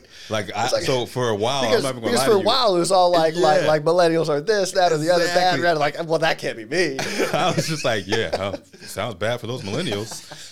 And then I and then the article came out and I realized that I was like, wait a minute, I'm a I'm a millennial. Like, um, but so I would say, you know, Generation Z, they and even some millennials, um, when it comes to the tech aspect, I mean, it's, it's amazing because I mean, Yeah. I'm texting these, you know, these these guys and girls, and you know, they're getting back immediately. That's the world that we live in. Um, You can give them a piece of technology and they Oh, intuitively yeah. know how to operate it Oh, yeah. to a degree that you didn't know was possible. at all. Yeah. Right. Exactly. Um, so that's one thing that definitely helps in recruiting. Um, and I would say for me, so I guess people say that there's a sense of entitlement, right? With uh, in this generation, in the new generation, it's like they we want to be lauded, you know, for for things probably not necessarily achieved yet, or you know, put on a pedestal. And I guess in my opinion, I would say that I think it's just I don't necessarily think it's they're they're um, you know handed everything. I think it's just we're in the age where individual uh, recognition is at an all time high. Like being the the celebration of an individual, of the uniqueness of you, the expression of who you are, Mm. is probably at an all time high. And I kind of take that approach in recruiting. So, uh, for instance, um, and it was actually my wife's idea. We have a backdrop in the office um, says Team Blue. Team Blue, yeah, I've seen Right. that. Yeah. So, and I wanted them to feel a sense of accomplishment once they made it into the Air Force, the delayed entry program, um, and it took off because of that. You know, they when they see, you know, they're treated like a celebrity. They're getting their picture Yeah. this backdrop, and Yeah. you know, they get to walk the blue carpet once they ship off. The You got a blue truck. carpet in there? We got a blue Chill out. carpet. Yeah, we got. we, we're supposed to. So last week was my first shipper. He went to the Space Force. He was actually the first Space Force enlistee from the coast of Mississippi. No kidding. I was trying to get him to be the first in the state, but someone up in the Hattiesburg or somewhere up north, they got that first one in. Uh, but he is the first uh, Mississippi uh, resident from the coast to be in the Space Force, and we were supposed to have a blue carpet by then for him to be able to walk. And uh, Amazon, I'm not going to call him out, but you know some discrep- you know some some discrepancy happened, and uh, we didn't get it in on time. But but yeah, we have the blue carpet now, and that's something that they, they're going to get to walk. I want you know I wanted to kind of highlight that again celebration of individuality and achievement, and I think this generation they have a, a, a, a good sense of that um, in comparison to, to earlier generations. Could you could you do me a favor after the show? Just say Space Force to me because- because I just thought of an opportunity for you, um, but I'm probably going to forget it. So just I got an idea for you. So, um, but anyway, uh, yeah. So well, well, that's amazing. Obviously, you know because we, we we've got the Space Force now, and so you play double duty in terms of recruiting for that, don't you? Yes, Yeah. yes, yes. It's uh, so it's amazing. Like I, I, I feel like it's a, it's a once in a lifetime opportunity to be able to recruit for two two official Yeah. uh, services. You know, the United States Space Force and, and then the Air Force. So, I have our we have our Space Force shirts. Uh, me and my office partner, Technical Sergeant Kyle Hugan, we both have our you know Space Force shirts, and we do Space Force Fridays. It's kind of like a, just a talk that we sit down and we talk and we we highlight a specific job that week for the Space Force, and we say what the qualifications are, um, and a little bit, you know, a little a description of the job, and um, that's what we've been doing for for. I mean, we just started it, but yeah, we're excited about it. Do you wear the different color name name name patches? Like, because I'm curious, are you allowed to do that if you're recruiting for both? So, what do you mean the, the Because because they have different color name patches and, and, and instead of the spice Oh, brown yeah. and stuff. So, So- are you allowed to wear both? Those? No, no, no. So the official uniform, we I, no, I can't wear that. I can. So for our commander, let's just wear polos on Friday, um, for you know Air Force Yeah. polo. Um, so since we recruit for the Space Force on Fridays, um, we wear space the Space Force polo since we're recruiting for the Space Force as well. But when it comes to the official uniform, the OCP. Uh, pattern uniform. No, I can't Because I- you're part of I'm Department part of the- right. I'm part of the Air Force. Now I still think like I feel like the blue that I'm jealous. I'm not gonna lie. The Space Force has the blue, right? Yeah. They got the blue, and it's like pops. it It's looks beau- good. It looks really, Really really, good. I'm like that should have been the Air Force. I know. Like it's you know the blue sky, but you know the Space Force has it, so I can't hate. Which it's it's silly because like space is like It's black, right? Okay, so you're with me on this because I was, telling, I was telling my wife, I was like, I feel like there should be black. I know the Army has black, but I feel like space is black and the air is blue. We should have blue. Yeah. If But- anything, maybe silver. Sorry for for like um, uh, stars or something like that. Yeah. But like blue, like Blue you gonna hijack blue? That's Team Blue That's right, right. there, man. Come on. So you're talking about uh, before, if, if we can back up uh, for for just a moment. Um, you said, you know, recognition of individual accomplishment is is at an all time high, and do you mean that people wanting that recognition or that it being delivered? Because I kind of view it as an intersection of like, I agree that there's a I certainly think that there's a demand for individual accomplishment, but the supply isn't there to provide it. And it's as if I'll sum this up. Two quick stories. One, in '98, my dad, uh, he was single parent working uh, security at the Grand Gulfport. Right, he, he came home, and you know Beauvoir, the uh, Jefferson Davis house. Yeah, yeah. So there's a gas station just to the east of that. That blew up. Okay, and so basically, what had happened was um, they were filling the underground tanks with fuel. The shutoff valve malfunctioned. Gas spilled over on Highway 90, and about a quarter mile of 90 erupted in flames. My dad's an EMT, right? He's a 4N, and he gets out of his car, runs in, pulls six people out, six or seven people, triages some of them, like he can't save them all, Wow. and he watches them die, right? So he goes to work that next day and he's late. And his chief's like, Why are you late? He tells the story. Chief goes, Well, that's your job. You still need to be here on time. Okay? Seriously? Seriously. A year later, the police chief sends a letter to the wing commander thanking my dad. The wing commander had no idea my dad was involved. He ends up getting the Airman's Medal out of this. But it's one of those things where, like, they say, well, that's your job. That's what you're supposed to do. But hold on. Right. You know, it's kind of out of the ordinary. When I got out, um, I, I was a manager at, at, Wells Fargo uh, here on, um, well, I, I, I bounced around the coast uh, throughout my training, but I asked one manager, I said, do you ever thank your tellers for balancing every day? And that's where they balance the cash in their drawer with, with what's tracked on the computer. Okay. It's like, no, it's part of their job. It's okay, fair enough. What happens when they don't balance? Mm-hmm. well, nobody can go home. Everybody has to recount their drawers. There's paperwork involved. It's an a it's an HR nightmare. I said, don't you think a little bit of recognition for getting that little detail right is worth celebrating? And s- and so I don't. I think there's this mindset that that needs to change, and I think that's all millennials or Gen Z are asking for, like the individual accomplishment. And I think the sense of entitlement is mislabeled as a yearning for purpose. Right. They right. want to hear, how do I individually contribute to the mission? Exactly. You know, like like why am I here? They want purpose. They want meaning. Yep. You know, and we need to get these old heads, these laggards out of there that, that just say, no, no, no, it's our job. our job is just to fly, fight, and win. Right. Well, no, it could be my job is that I want to do as best I can, get the experience I can, so I can get out of the military and do X, Y, or Z.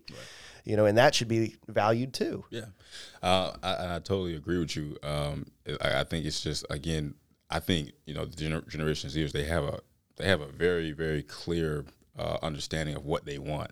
Like out of out of life, and they're, a lot of them are go getters. Uh, but like you said, for for the longest time, that individual recognition wasn't really being displayed. It was pretty much just as, this is what we do. A B- the, the monotony of of the job, you know, this, Right. the, the mission. And I think the only thing that's you know changed is they just it's just okay well how do i what role do i play individually to helping the mission can we can we highlight that you know and, Right. and and um so that's the approach that i take now do you have you know um, with everything it's a spectrum a, a lot of times Sure. so yeah you do have the you know you know I just the extreme cases of you know I just want to be recognized for not doing anything. I my existence. I just want to be, you know, lauded and applauded and just for being here. Well, Yeah. okay, well, But that's where coaching comes in. Right. In, in those rare things, that's where coaching and mentorship comes in. Yeah. And we can say, well, well, why? What is it that you've done? Or what is it, or better yet, how can I better use you as an asset? as an asset, right? so right. that we can get those get those skill sets out there and in use for the Air Force, so you can get the recognition that you feel you deserve. Right, You know. exactly.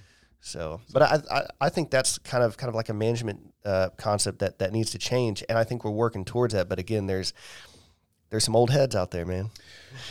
I mean, with any you know, with anything, there's there's going to be culture clashes, if you will. But um, I think the Air Force, um, definitely with the, the initiative that's being uh, put in place now, which is accelerate change or lose, and that's being pushed by our, you know our Chief Master Sergeant of the Air Force, Yep. uh, Bass, and and um, the, you know Chief of Staff of the Air Force, you know General Brown. Um, accelerate change or lose. It's like the urgency, the sense of urgency to to change these situations for the better of everyone is at an all time high. Um, unlike I've seen in, in my short career, you know, Yeah. un- unlike anything I've seen in that time span, it's like this time around, it's just something different about it. What do you think? Where do you think the root causes of this push for change? Like push for, for change or, or get rid of old things that maybe don't don't matter or kind of readdress what actually does matter. Where do you think that that motivation comes from? Um, personally, I think so. The Air Force, to in my experience and what what I've seen, the Air Force. I mean, obviously I'm biased, but the Air Force has always been like ahead of the curve when it comes to uh, political climate, you know, and, and social, um, you know, issues, and being the forerunner and the pioneer to changing those situations. I think recently, you know, in recent years, uh, the events that have taken place um, in our society um, and in our culture has kind of uh, pretty much created the awareness to everyone like we're, we're at a we're at a crossroads here. And Yeah. i think the air force just kind of jumped out in front of that um, kind of like they've always done to see how we can get ahead of it to change it for our people. Um, and i think that's that's pretty much what's taking place. So uh, you know for years you know, there's always talk of anytime you have change in leadership, they have their agenda, they have you know their what they want to accomplish, what their vision is for the force, and you know we we get used to that. But I think this time around, it's uh, collectively the leadership at top is all on the same page as far as no, we really do have to make some serious 180s here. You know, I, I definitely agree with that. I, I, I had this thought recently about, you know, Chief Chief Bass, um, all our senior leaders, they're, they're up there. They might be the first generation of people, uh, I would say Chief Wright as well, who have been in the Air Force during a time when of 20 years of war. And you know when when you go when you go and deploy, I don't know anybody that doesn't love deploying because you just get to focus on the job. Right. All the externalities, all the all the all the details, you know, the creases in the uniform, none of that matters. What matters is the job. And I can't help but wonder if 20 years of doing that, we're starting to look around at our at the world around us and say, does any of this, all this stuff that we're doing actually have readiness value? And one of the recent changes we saw is that women are allowed to have their hair down, which I think is fantastic because it's actually like a medical issue Right. you know? Um, and there's and there's other changes like that. I mean what are your what are your thoughts on on you know sort of changes such as that or or maybe incorporating beards or what have you Uh, so for the female aspect, I mean, I I I love it. I known um, many females personally where you know the migraine issue that exists that's there, um, the acropecia um, um, or alopecia. However, I'm probably butchering it, but it's a real issue, and um, you know the way they went about highlighting the issue and the problem, and then the solution that they brought to it. I think it's a it's a, an amazing experience. Obviously, you know, with anything new, you know, there're going to be some um, uh, a period where you got to kind of you know get used to the changes, and, and the regs might change a little later on. To, you know, you know what it should uh, look like, because I you know believe there's there's been you know. I mean, it's new, so this is new for them and Sure. as well. Uh, so you know that ponytail is not going to be perfectly right at the, the you know the middle of their back or where um, I, I think right at the uh, it's it's it's like right here at the top of the armpit top of the kinda- armpit, yeah yeah. yeah um, but the the concept and the idea behind it, I think it's long overdue. Yeah, to yeah. be honest, to just be totally honest with you, I mean, a lot of the uh, regulations when it comes to dress and appearance, um, I do feel are you know slightly outdated. Like we have to adapt. The world changes, and and we have to change with it. Um, and and I'll segue that into the the, the beard action plan that's getting gaining traction. Um, so as an individual, as an airman, I've had a shaving waiver um, from airman up until um, technical sergeant. and it affects black men more than it affects like say white white men too So I would say so. From I can only speak on my personal experience. Um, I've actually know uh, Caucasian men where it affects them just like it affects me. But I I, i had a shaving waiver Okay, Yeah, you- yeah. that thick hair and Yeah. constantly. well i'm a quarter hispanic i i, I think that has something to do with it yeah Okay. yeah Gotcha. Yeah. Um. So yeah, I, I think it was uh, pseudofolliculitis. That's So, it, Yeah. yep. And I I um, had to- a topical gel for it. I had the cream for it, and I had the waiver with it. And I think for me, it was I was told, and you know the name doesn't matter. But I was definitely told, hey, you know, you know, you're not gonna, you'll never make master or you'll never make tech with the shaving waiver. I'm so glad you brought that up because I was to say if, if if it really is about um, like if a shaving waiver is okay, Right. you mean to tell me that no senior le- leader in the history of the Air Force has ever had an issue shaving? Right. Because nobody Nobody. Right. nobody has a beard, nobody has a shaving waiver if they're at that top level. And, Right. and I talked to an officer one time uh, and asked him about that, Mm-hmm. and uh, he's like, "Well, you can't promote if you have a beard, if if you have a, a, a shaving waiver." And apparently, the med clinic has stuff that works really well, but it's expensive, and they only give it to like Right. Yeah. senior leaders, officers, things of that nature. So they have stuff that works. Um, I believe. Um, I think as an airman, I was mist- I was erroneously given that because I mean they it, I mean the bumps went away, um, and then they they didn't have it anymore, and so you know the bumps came back. Yeah, the bumps came back, and I had to ch- uh, get the waiver. Yeah. so what I've done is just try to you know electric. I had the uh, clippers. Yeah. Um, and then every other day, I had because for me it has to grow out. for me to get a clean shave because I can't with clip with razors. Um, now it bumps all over. It's like pickles. Yeah, yeah. so- yeah, it's all over the face. I've never heard someone describe it as pickles. but yeah, I, I had.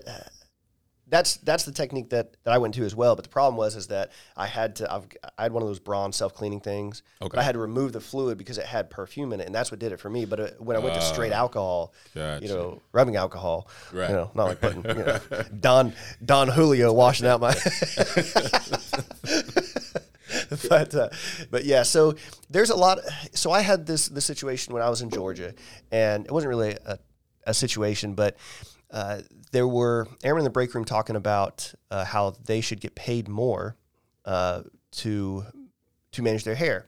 It, it was a senior airman, a young black woman who was saying she sh- she should get paid more in order to put put her hair in compliance with regs. Now, naturally, my first reaction was like, like why, right?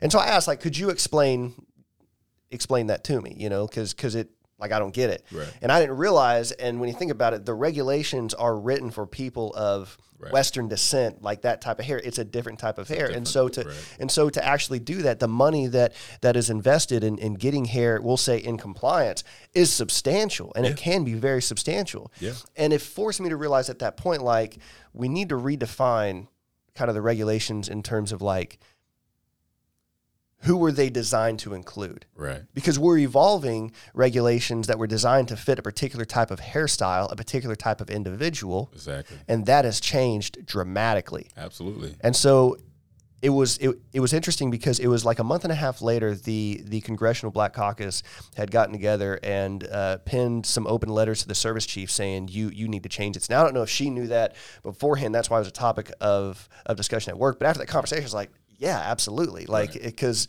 that's not fair. Like you're essentially making less money. Yeah. Because of the style, because, because your hair that you can do nothing to- about. Right. Which you you, have know? to maintain. Yeah, exactly. Yeah.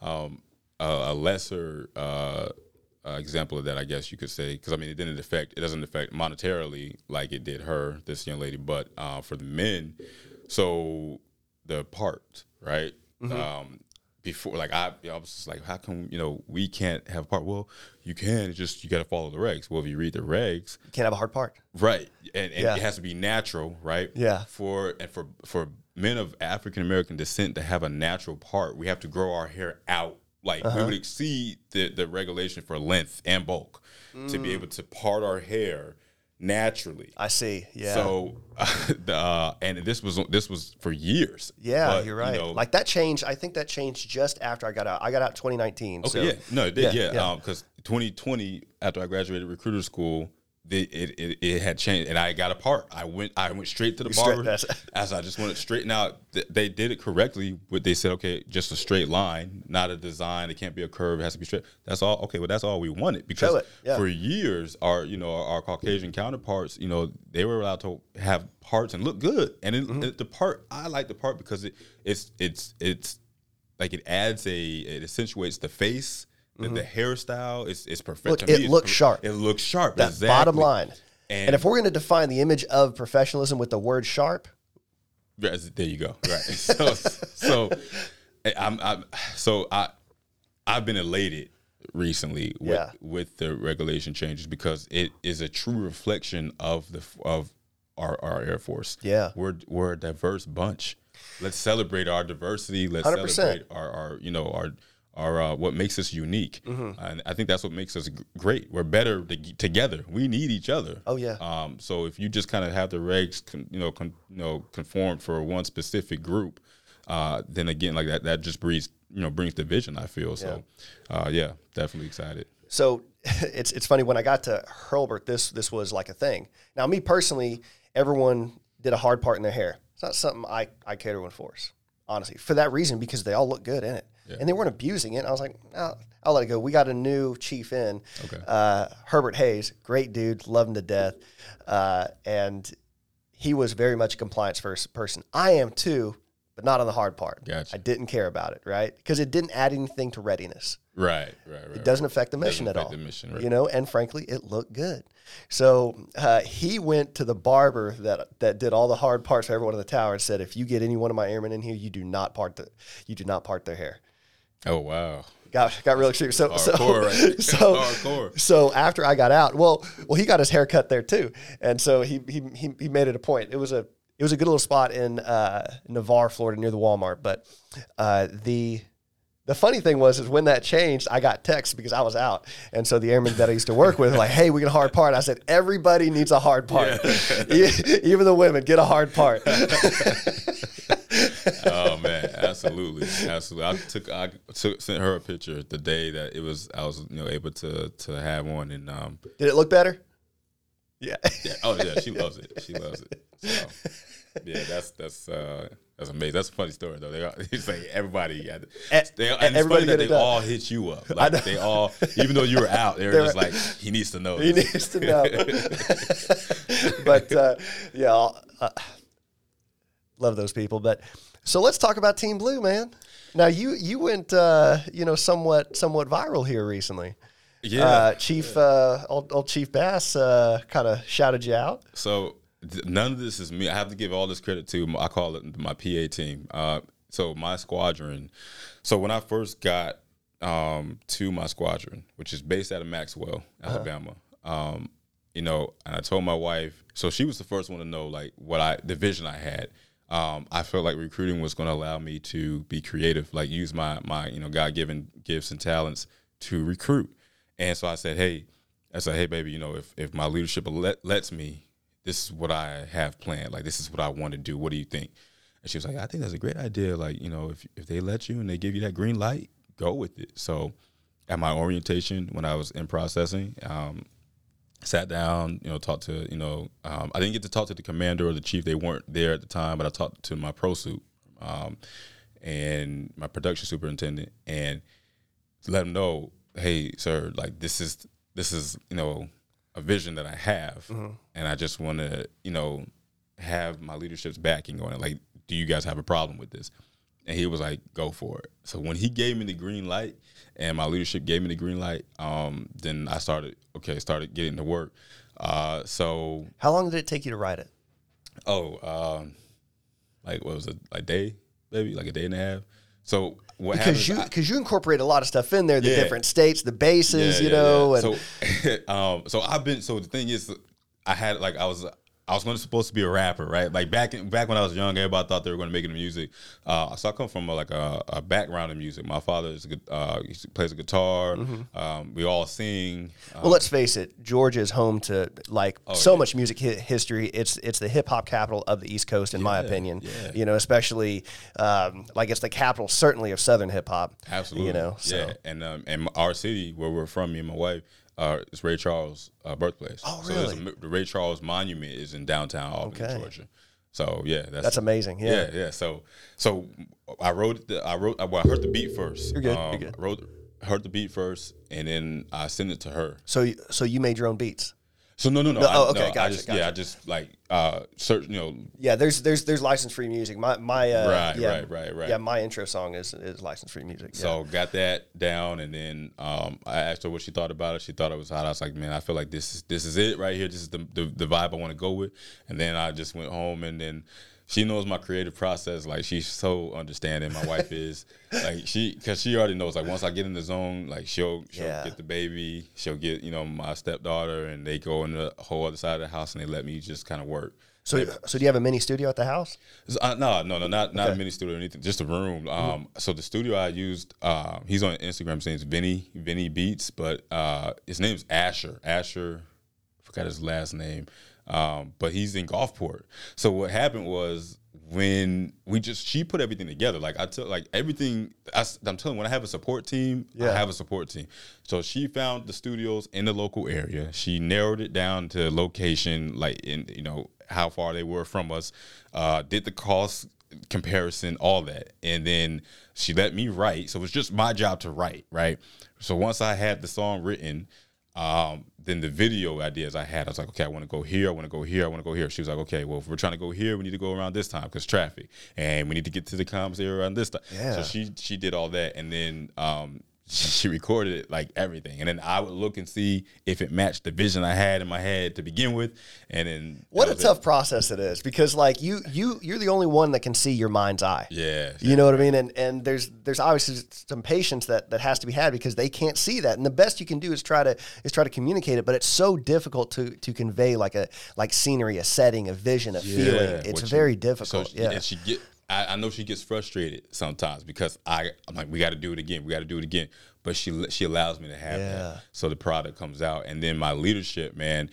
Oh man, like they're the ones that I call them. They, were the they were the PR team. Like they hit the ground running, um, posting it everywhere. Um, I definitely give a, give a special shout out to uh, Sergeant Smiling, man, Janelle Smiling. Like she and my pro suit, um, uh, Senior Master Sergeant Stor- Storman, Jeff Storman. Um, these guys, man, they went to work for me. Like as far as putting it out there, to for it to even get elevated and and become visible to um, AETC, which caught hold of it, and then it went up there to you know Chief Bass, and I was just like Did you think it would get that far? I know. I never. so I made. So the thing is, I had the song. The song was already written, but it was for my kids, like Jackson County High School. Mm-hmm. I made it to, to go along with my presentation, my PowerPoint, because everybody goes in these classrooms when they go, "How you doing, boys and girls? I'm Sergeant so and so, and I want to talk to you about the benefits of the Air Force." And it's PowerPoint by death, right? And Yeah. I just didn't want to be the same, man. I just wanted to be different. And I was like, okay, well, what's it, what's going to catch these kids' ears and eyes? And so I made the song for them. Mm. What happened was I, I I made the song. I didn't do the video, right? I just made the song. I didn't finish it completely, but I had it like for the most part. But I was like, that's down the road. It's for my kids. You know, I'm gonna get it done eventually Yeah. and record it somewhere. Well, what happened was um, an individual by the name of uh, Jody Reed, um, who's in the Air Force, uh, has a YouTube channel called Jody with a Y, and it's basically because he's a recruiter, um, and he was a former Tier One recruiter, meaning production recruiter, street recruiter, and so he has a YouTube channel where he's answering questions about the recruiting process, what MEPS is like, Yeah. what your first you know base could possibly be like, what's the process of signing up. So he started a started a challenge called the Air Force Bars Challenge. So it was basically you had to spit a rap about the benefits of the Air Force, and then you, the rules were you couldn't cuss, uh, you had to represent the Air Force in a positive light, and you had to go hard. Those were the only three rules, right? So this challenge kind of took off, and what happened was my my pro suit, uh, Sergeant Storman, was like, "Are you doing this challenge?" So I was just like, "Yeah, okay, I'll do it." But I wasn't going to. I still wasn't going to use my song for it though. That was still for my kids, Okay. right? So at the time, these are still two separate projects my wife actually gave me the idea and she was like well why don't you just use the song and just make a you know do the you you were going to do the video anyway. Now you just got to do it now because this is due. This is due like you know now. So that's what started everything. I was like okay so finish the song um shot then that changed the, changed it a little bit because i was like man this is a bars challenge you, you know, gotta, I you got- gotta, I- yeah you gotta come with I it now. gotta come with You it. got- right, right. So you know, I was like, let's, let's get the car washed. I want, I want my car, my car. Um, so that's how I bought the car last year, and that's how I sold it to her. Letting me get it was I'm about to be a recruiter, and I'm it's gonna be blue, Air Force blue. I'm gonna put the Air Force on. It's gonna recruit for me, babe. That's how I sold it, and she Did you buy that? she bought it. she said, look, look, she she knew you were gonna get it anyway. She just she- making you work for she it, did. She right? did, yeah, yeah. It's another play in the book. she let me have it. Yeah, she let me have it. So I was like, we gotta get the car in it, and um, we gotta, you know, spruce it up a little bit. So that's what happened. It was just perfect timing. And then, Yeah. uh, my my leadership team, man, they they put that thing out there and it took off. So yeah. Well, it's it's a great video. I ran across it, and I forget exactly what I saw in the video. I thought like, oh, he's got to be local.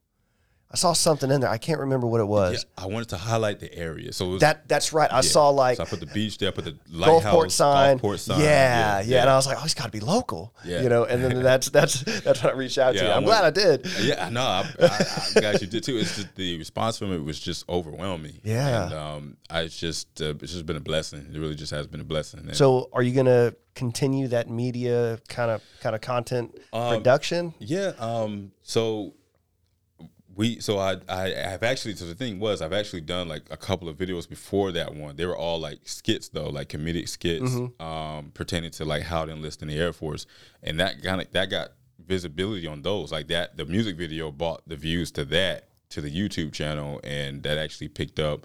Um, so you know now it's like okay, well, what's next? Um, but I'm definitely going to continue. Now I can continue, you know, my rapping in there, um, Yeah. some, some songs down the road, and just whatever gifts I can use to to help me recruit is what I'm going to do. So Well, you know, man, what, what's what's great is that because of because of technology, it's it's lowered the cost of like production equipment. Like, you know, like this this this podcast here. Like this is accessible to, to people because of the low cost of things. And and I ran into um, a young lady in, in Pensacola who who puts out videos and, and and and she raps and whatnot and high quality stuff. She's very talented, and it's like in the 90s, you'd be paying $25,000 an hour in order to be able to do this, but people can put out high quality stuff now. So, yeah, I mean, by all means, continue the passion. I mean, never know where it's where, where it's going to lead to. I mean, this is Absolutely. Um, and I made that video. So we are actually discussing this, my wife and I. But in that video, that video is all done by the iPhone.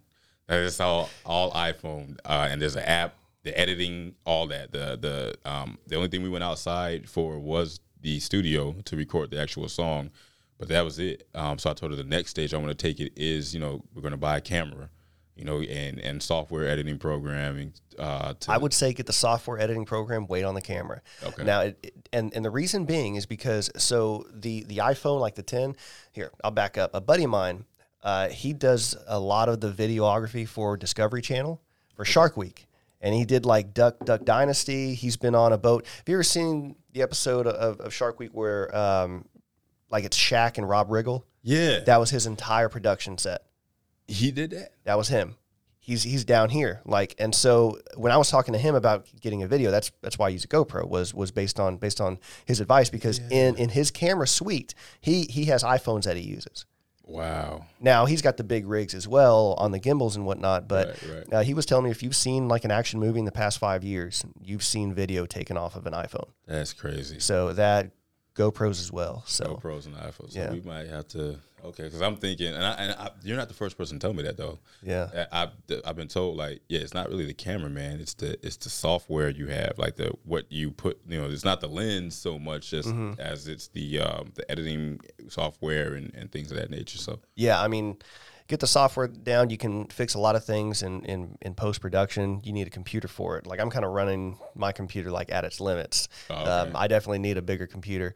Uh, but but yeah, man, definitely definitely keep keep at it. I mean, again, I love the video. Everybody obviously loves loves the video. You you've got some obvious talent here, man. So no, I appreciate it. Like Yeah. I said, there was there was a time in my life where I thought right before I joined the Air Force, actually, where I, I put some projects out and and that I thought that was what I was going to be was a you know it was a uh, entertainer and. Um, it's gonna be the football first, and then it was entertaining, and it was just Yeah. like those things just didn't work. So the Air Force saved me.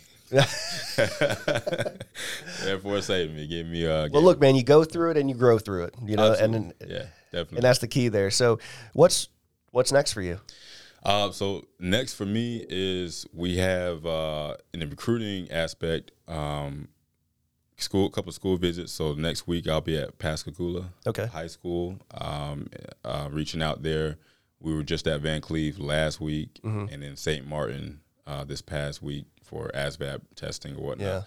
Um, but just to, I mean, I feel that I now have a solid relationship with uh, the community and the schools, and I just want to continue to nurture that and, Yeah. to grow that.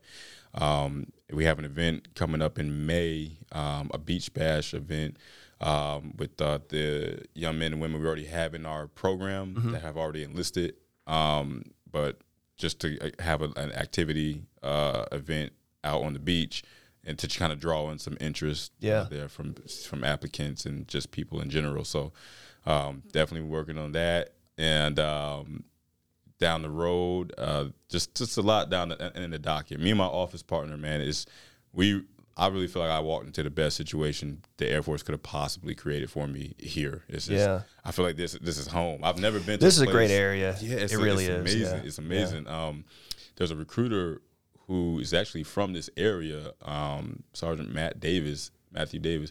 Amazing guy, man. I call this guy my OG. Like Uh-huh. we've never met in person. Like he'll be, but he's from here, so he's coming down here. I've got a um, couple of those friends, yeah. yeah. And you just click online just- somehow, just yeah. Click, yeah. Just click like like he was just like, man, I, I recognize someone who really like I recognize a real one when I see. It. He's like, you ha- you have that passion, like that that pure genuine passion Yeah. and drive, and we just been like, so he's been kind of helping me just from a you know from a distance, like, hey man, you know, um, you know, make sure you like you know keep your leads organized and and things of that nature. Mm-hmm. Yeah. Um, and then obviously like my flight chief, like you know Sergeant Phelps, man, Sergeant Ryan Phelps.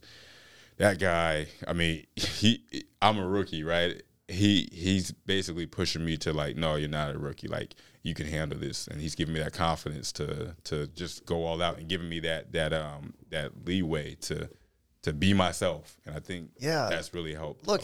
I mean, it's it's probably the most common theme here, and I don't want to you know keep you too long, but man, it seems to be a recurring thing that that you're surprised by people seeing something in you. yeah, I got it. I mean, I mean, I, I don't yeah, know. but but, yeah. but but why? I mean, you, you you seem to be on the upper end of the successful distribution on most things you do. I mean, at what point are you going to allow yourself to have some credit for being being the stud that you are? Uh, I, I think it's it, it it stems from when I was younger, and she's laughing because she kind of knows the story. So that transformation, right? Like from high school to like young adult, like you know, I was premature. I was born premature, baby. Okay. Um, so like pure puberty, all that came late, and Mm-hmm.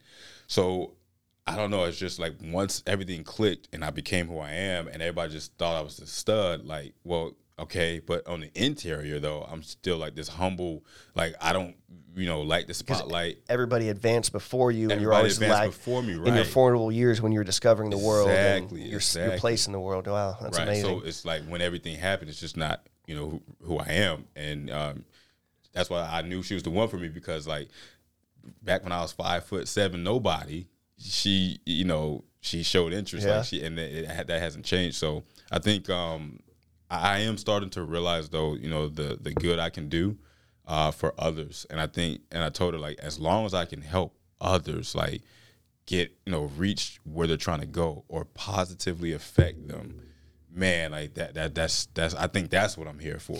I think I think it was Jim Carrey who said uh, the effect you have on uh, others is the greatest currency you'll ever have. yeah yeah. I, I, and actually yeah, I, I know that quote well. Yeah, and yeah. i think that's my purpose here. So um if i can do that then hey mission accomplished There you go. Yes, I love it, my dude. All right. Well, look, I've had a blast talking to you. We, we, we killed some time in here. we killed some time. That was Yeah, yeah, fantastic. but look, how can people get in touch with you if they if they want to? Um, so yeah, if um, you're trying to, uh, if you have any questions just about the Air Force in general, they can contact me at uh, my cell phone number, uh, 334-451-2692. Um, they can also contact me through email, um, or they can, the best way to actually be social media. So if you go to Facebook and just type in, uh, TSGT Technical Sergeant Christen Andrews. Mm-hmm. Um, I come up there. If you're on Instagram, if you just go uh, SGT Sergeant underscore Drews, Sergeant Drews Okay. underscore, and then pretty much every other social media platform, I'm Sergeant Drews on there too. Okay. Uh, but the best way would probably just be through text at my, my telephone number, my cell Okay. phone number. And I'll put uh, you know whatever information that you want on the post as well as on the website, so so people can can get in touch with you, man. Righteous. So, but uh, but yeah, look, if I can help you in any way with with with what you're doing, whether it be the platform or maybe the network that I have down here, let me know. Love to help you. You know. I really So appreciate that. yeah, yeah. no problem. It's been it's been fantastic talking to you, man, and good luck and keep pumping out those videos, man. Absolutely. Thank, thank you so much. I appreciate it. I appreciate the opportunity. Yeah. Allowing me to come on today. Oh, too. easy stuff, Thank man. Easy stuff. All right, everybody, we'll see you.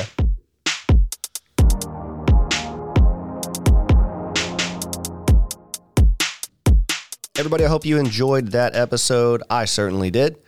And if you want to follow uh, more and hear more, you can check us out on any of the major podcasting platforms. We're on Apple, Spotify, Google, Stitcher, everything. You can also follow us on social media. I've got a YouTube channel, so search for Shop and Chivalry. Subscribe there. We also have Instagram. Just look for Shop and Chivalry, Twitter at Shop and Chivalry, and Facebook.com slash Shop and Chivalry. You can also shoot us an email at administration at Shop and Chivalry if you'd like to be on the show or suggest somebody or give more direct feedback. You can also find that link on our website, shopandchivalry.com, where I have all of my ramblings about the show, what the show means to me, that that particular episode. I've got a blog, other media on there as well, as well as embedded players. So you can play the shows and the videos for those that that have video as well. So uh, again, thank you for all the love. I appreciate all the feedback. It's been wonderful. I'm having a great time, and uh, yeah, much love. All right, see you.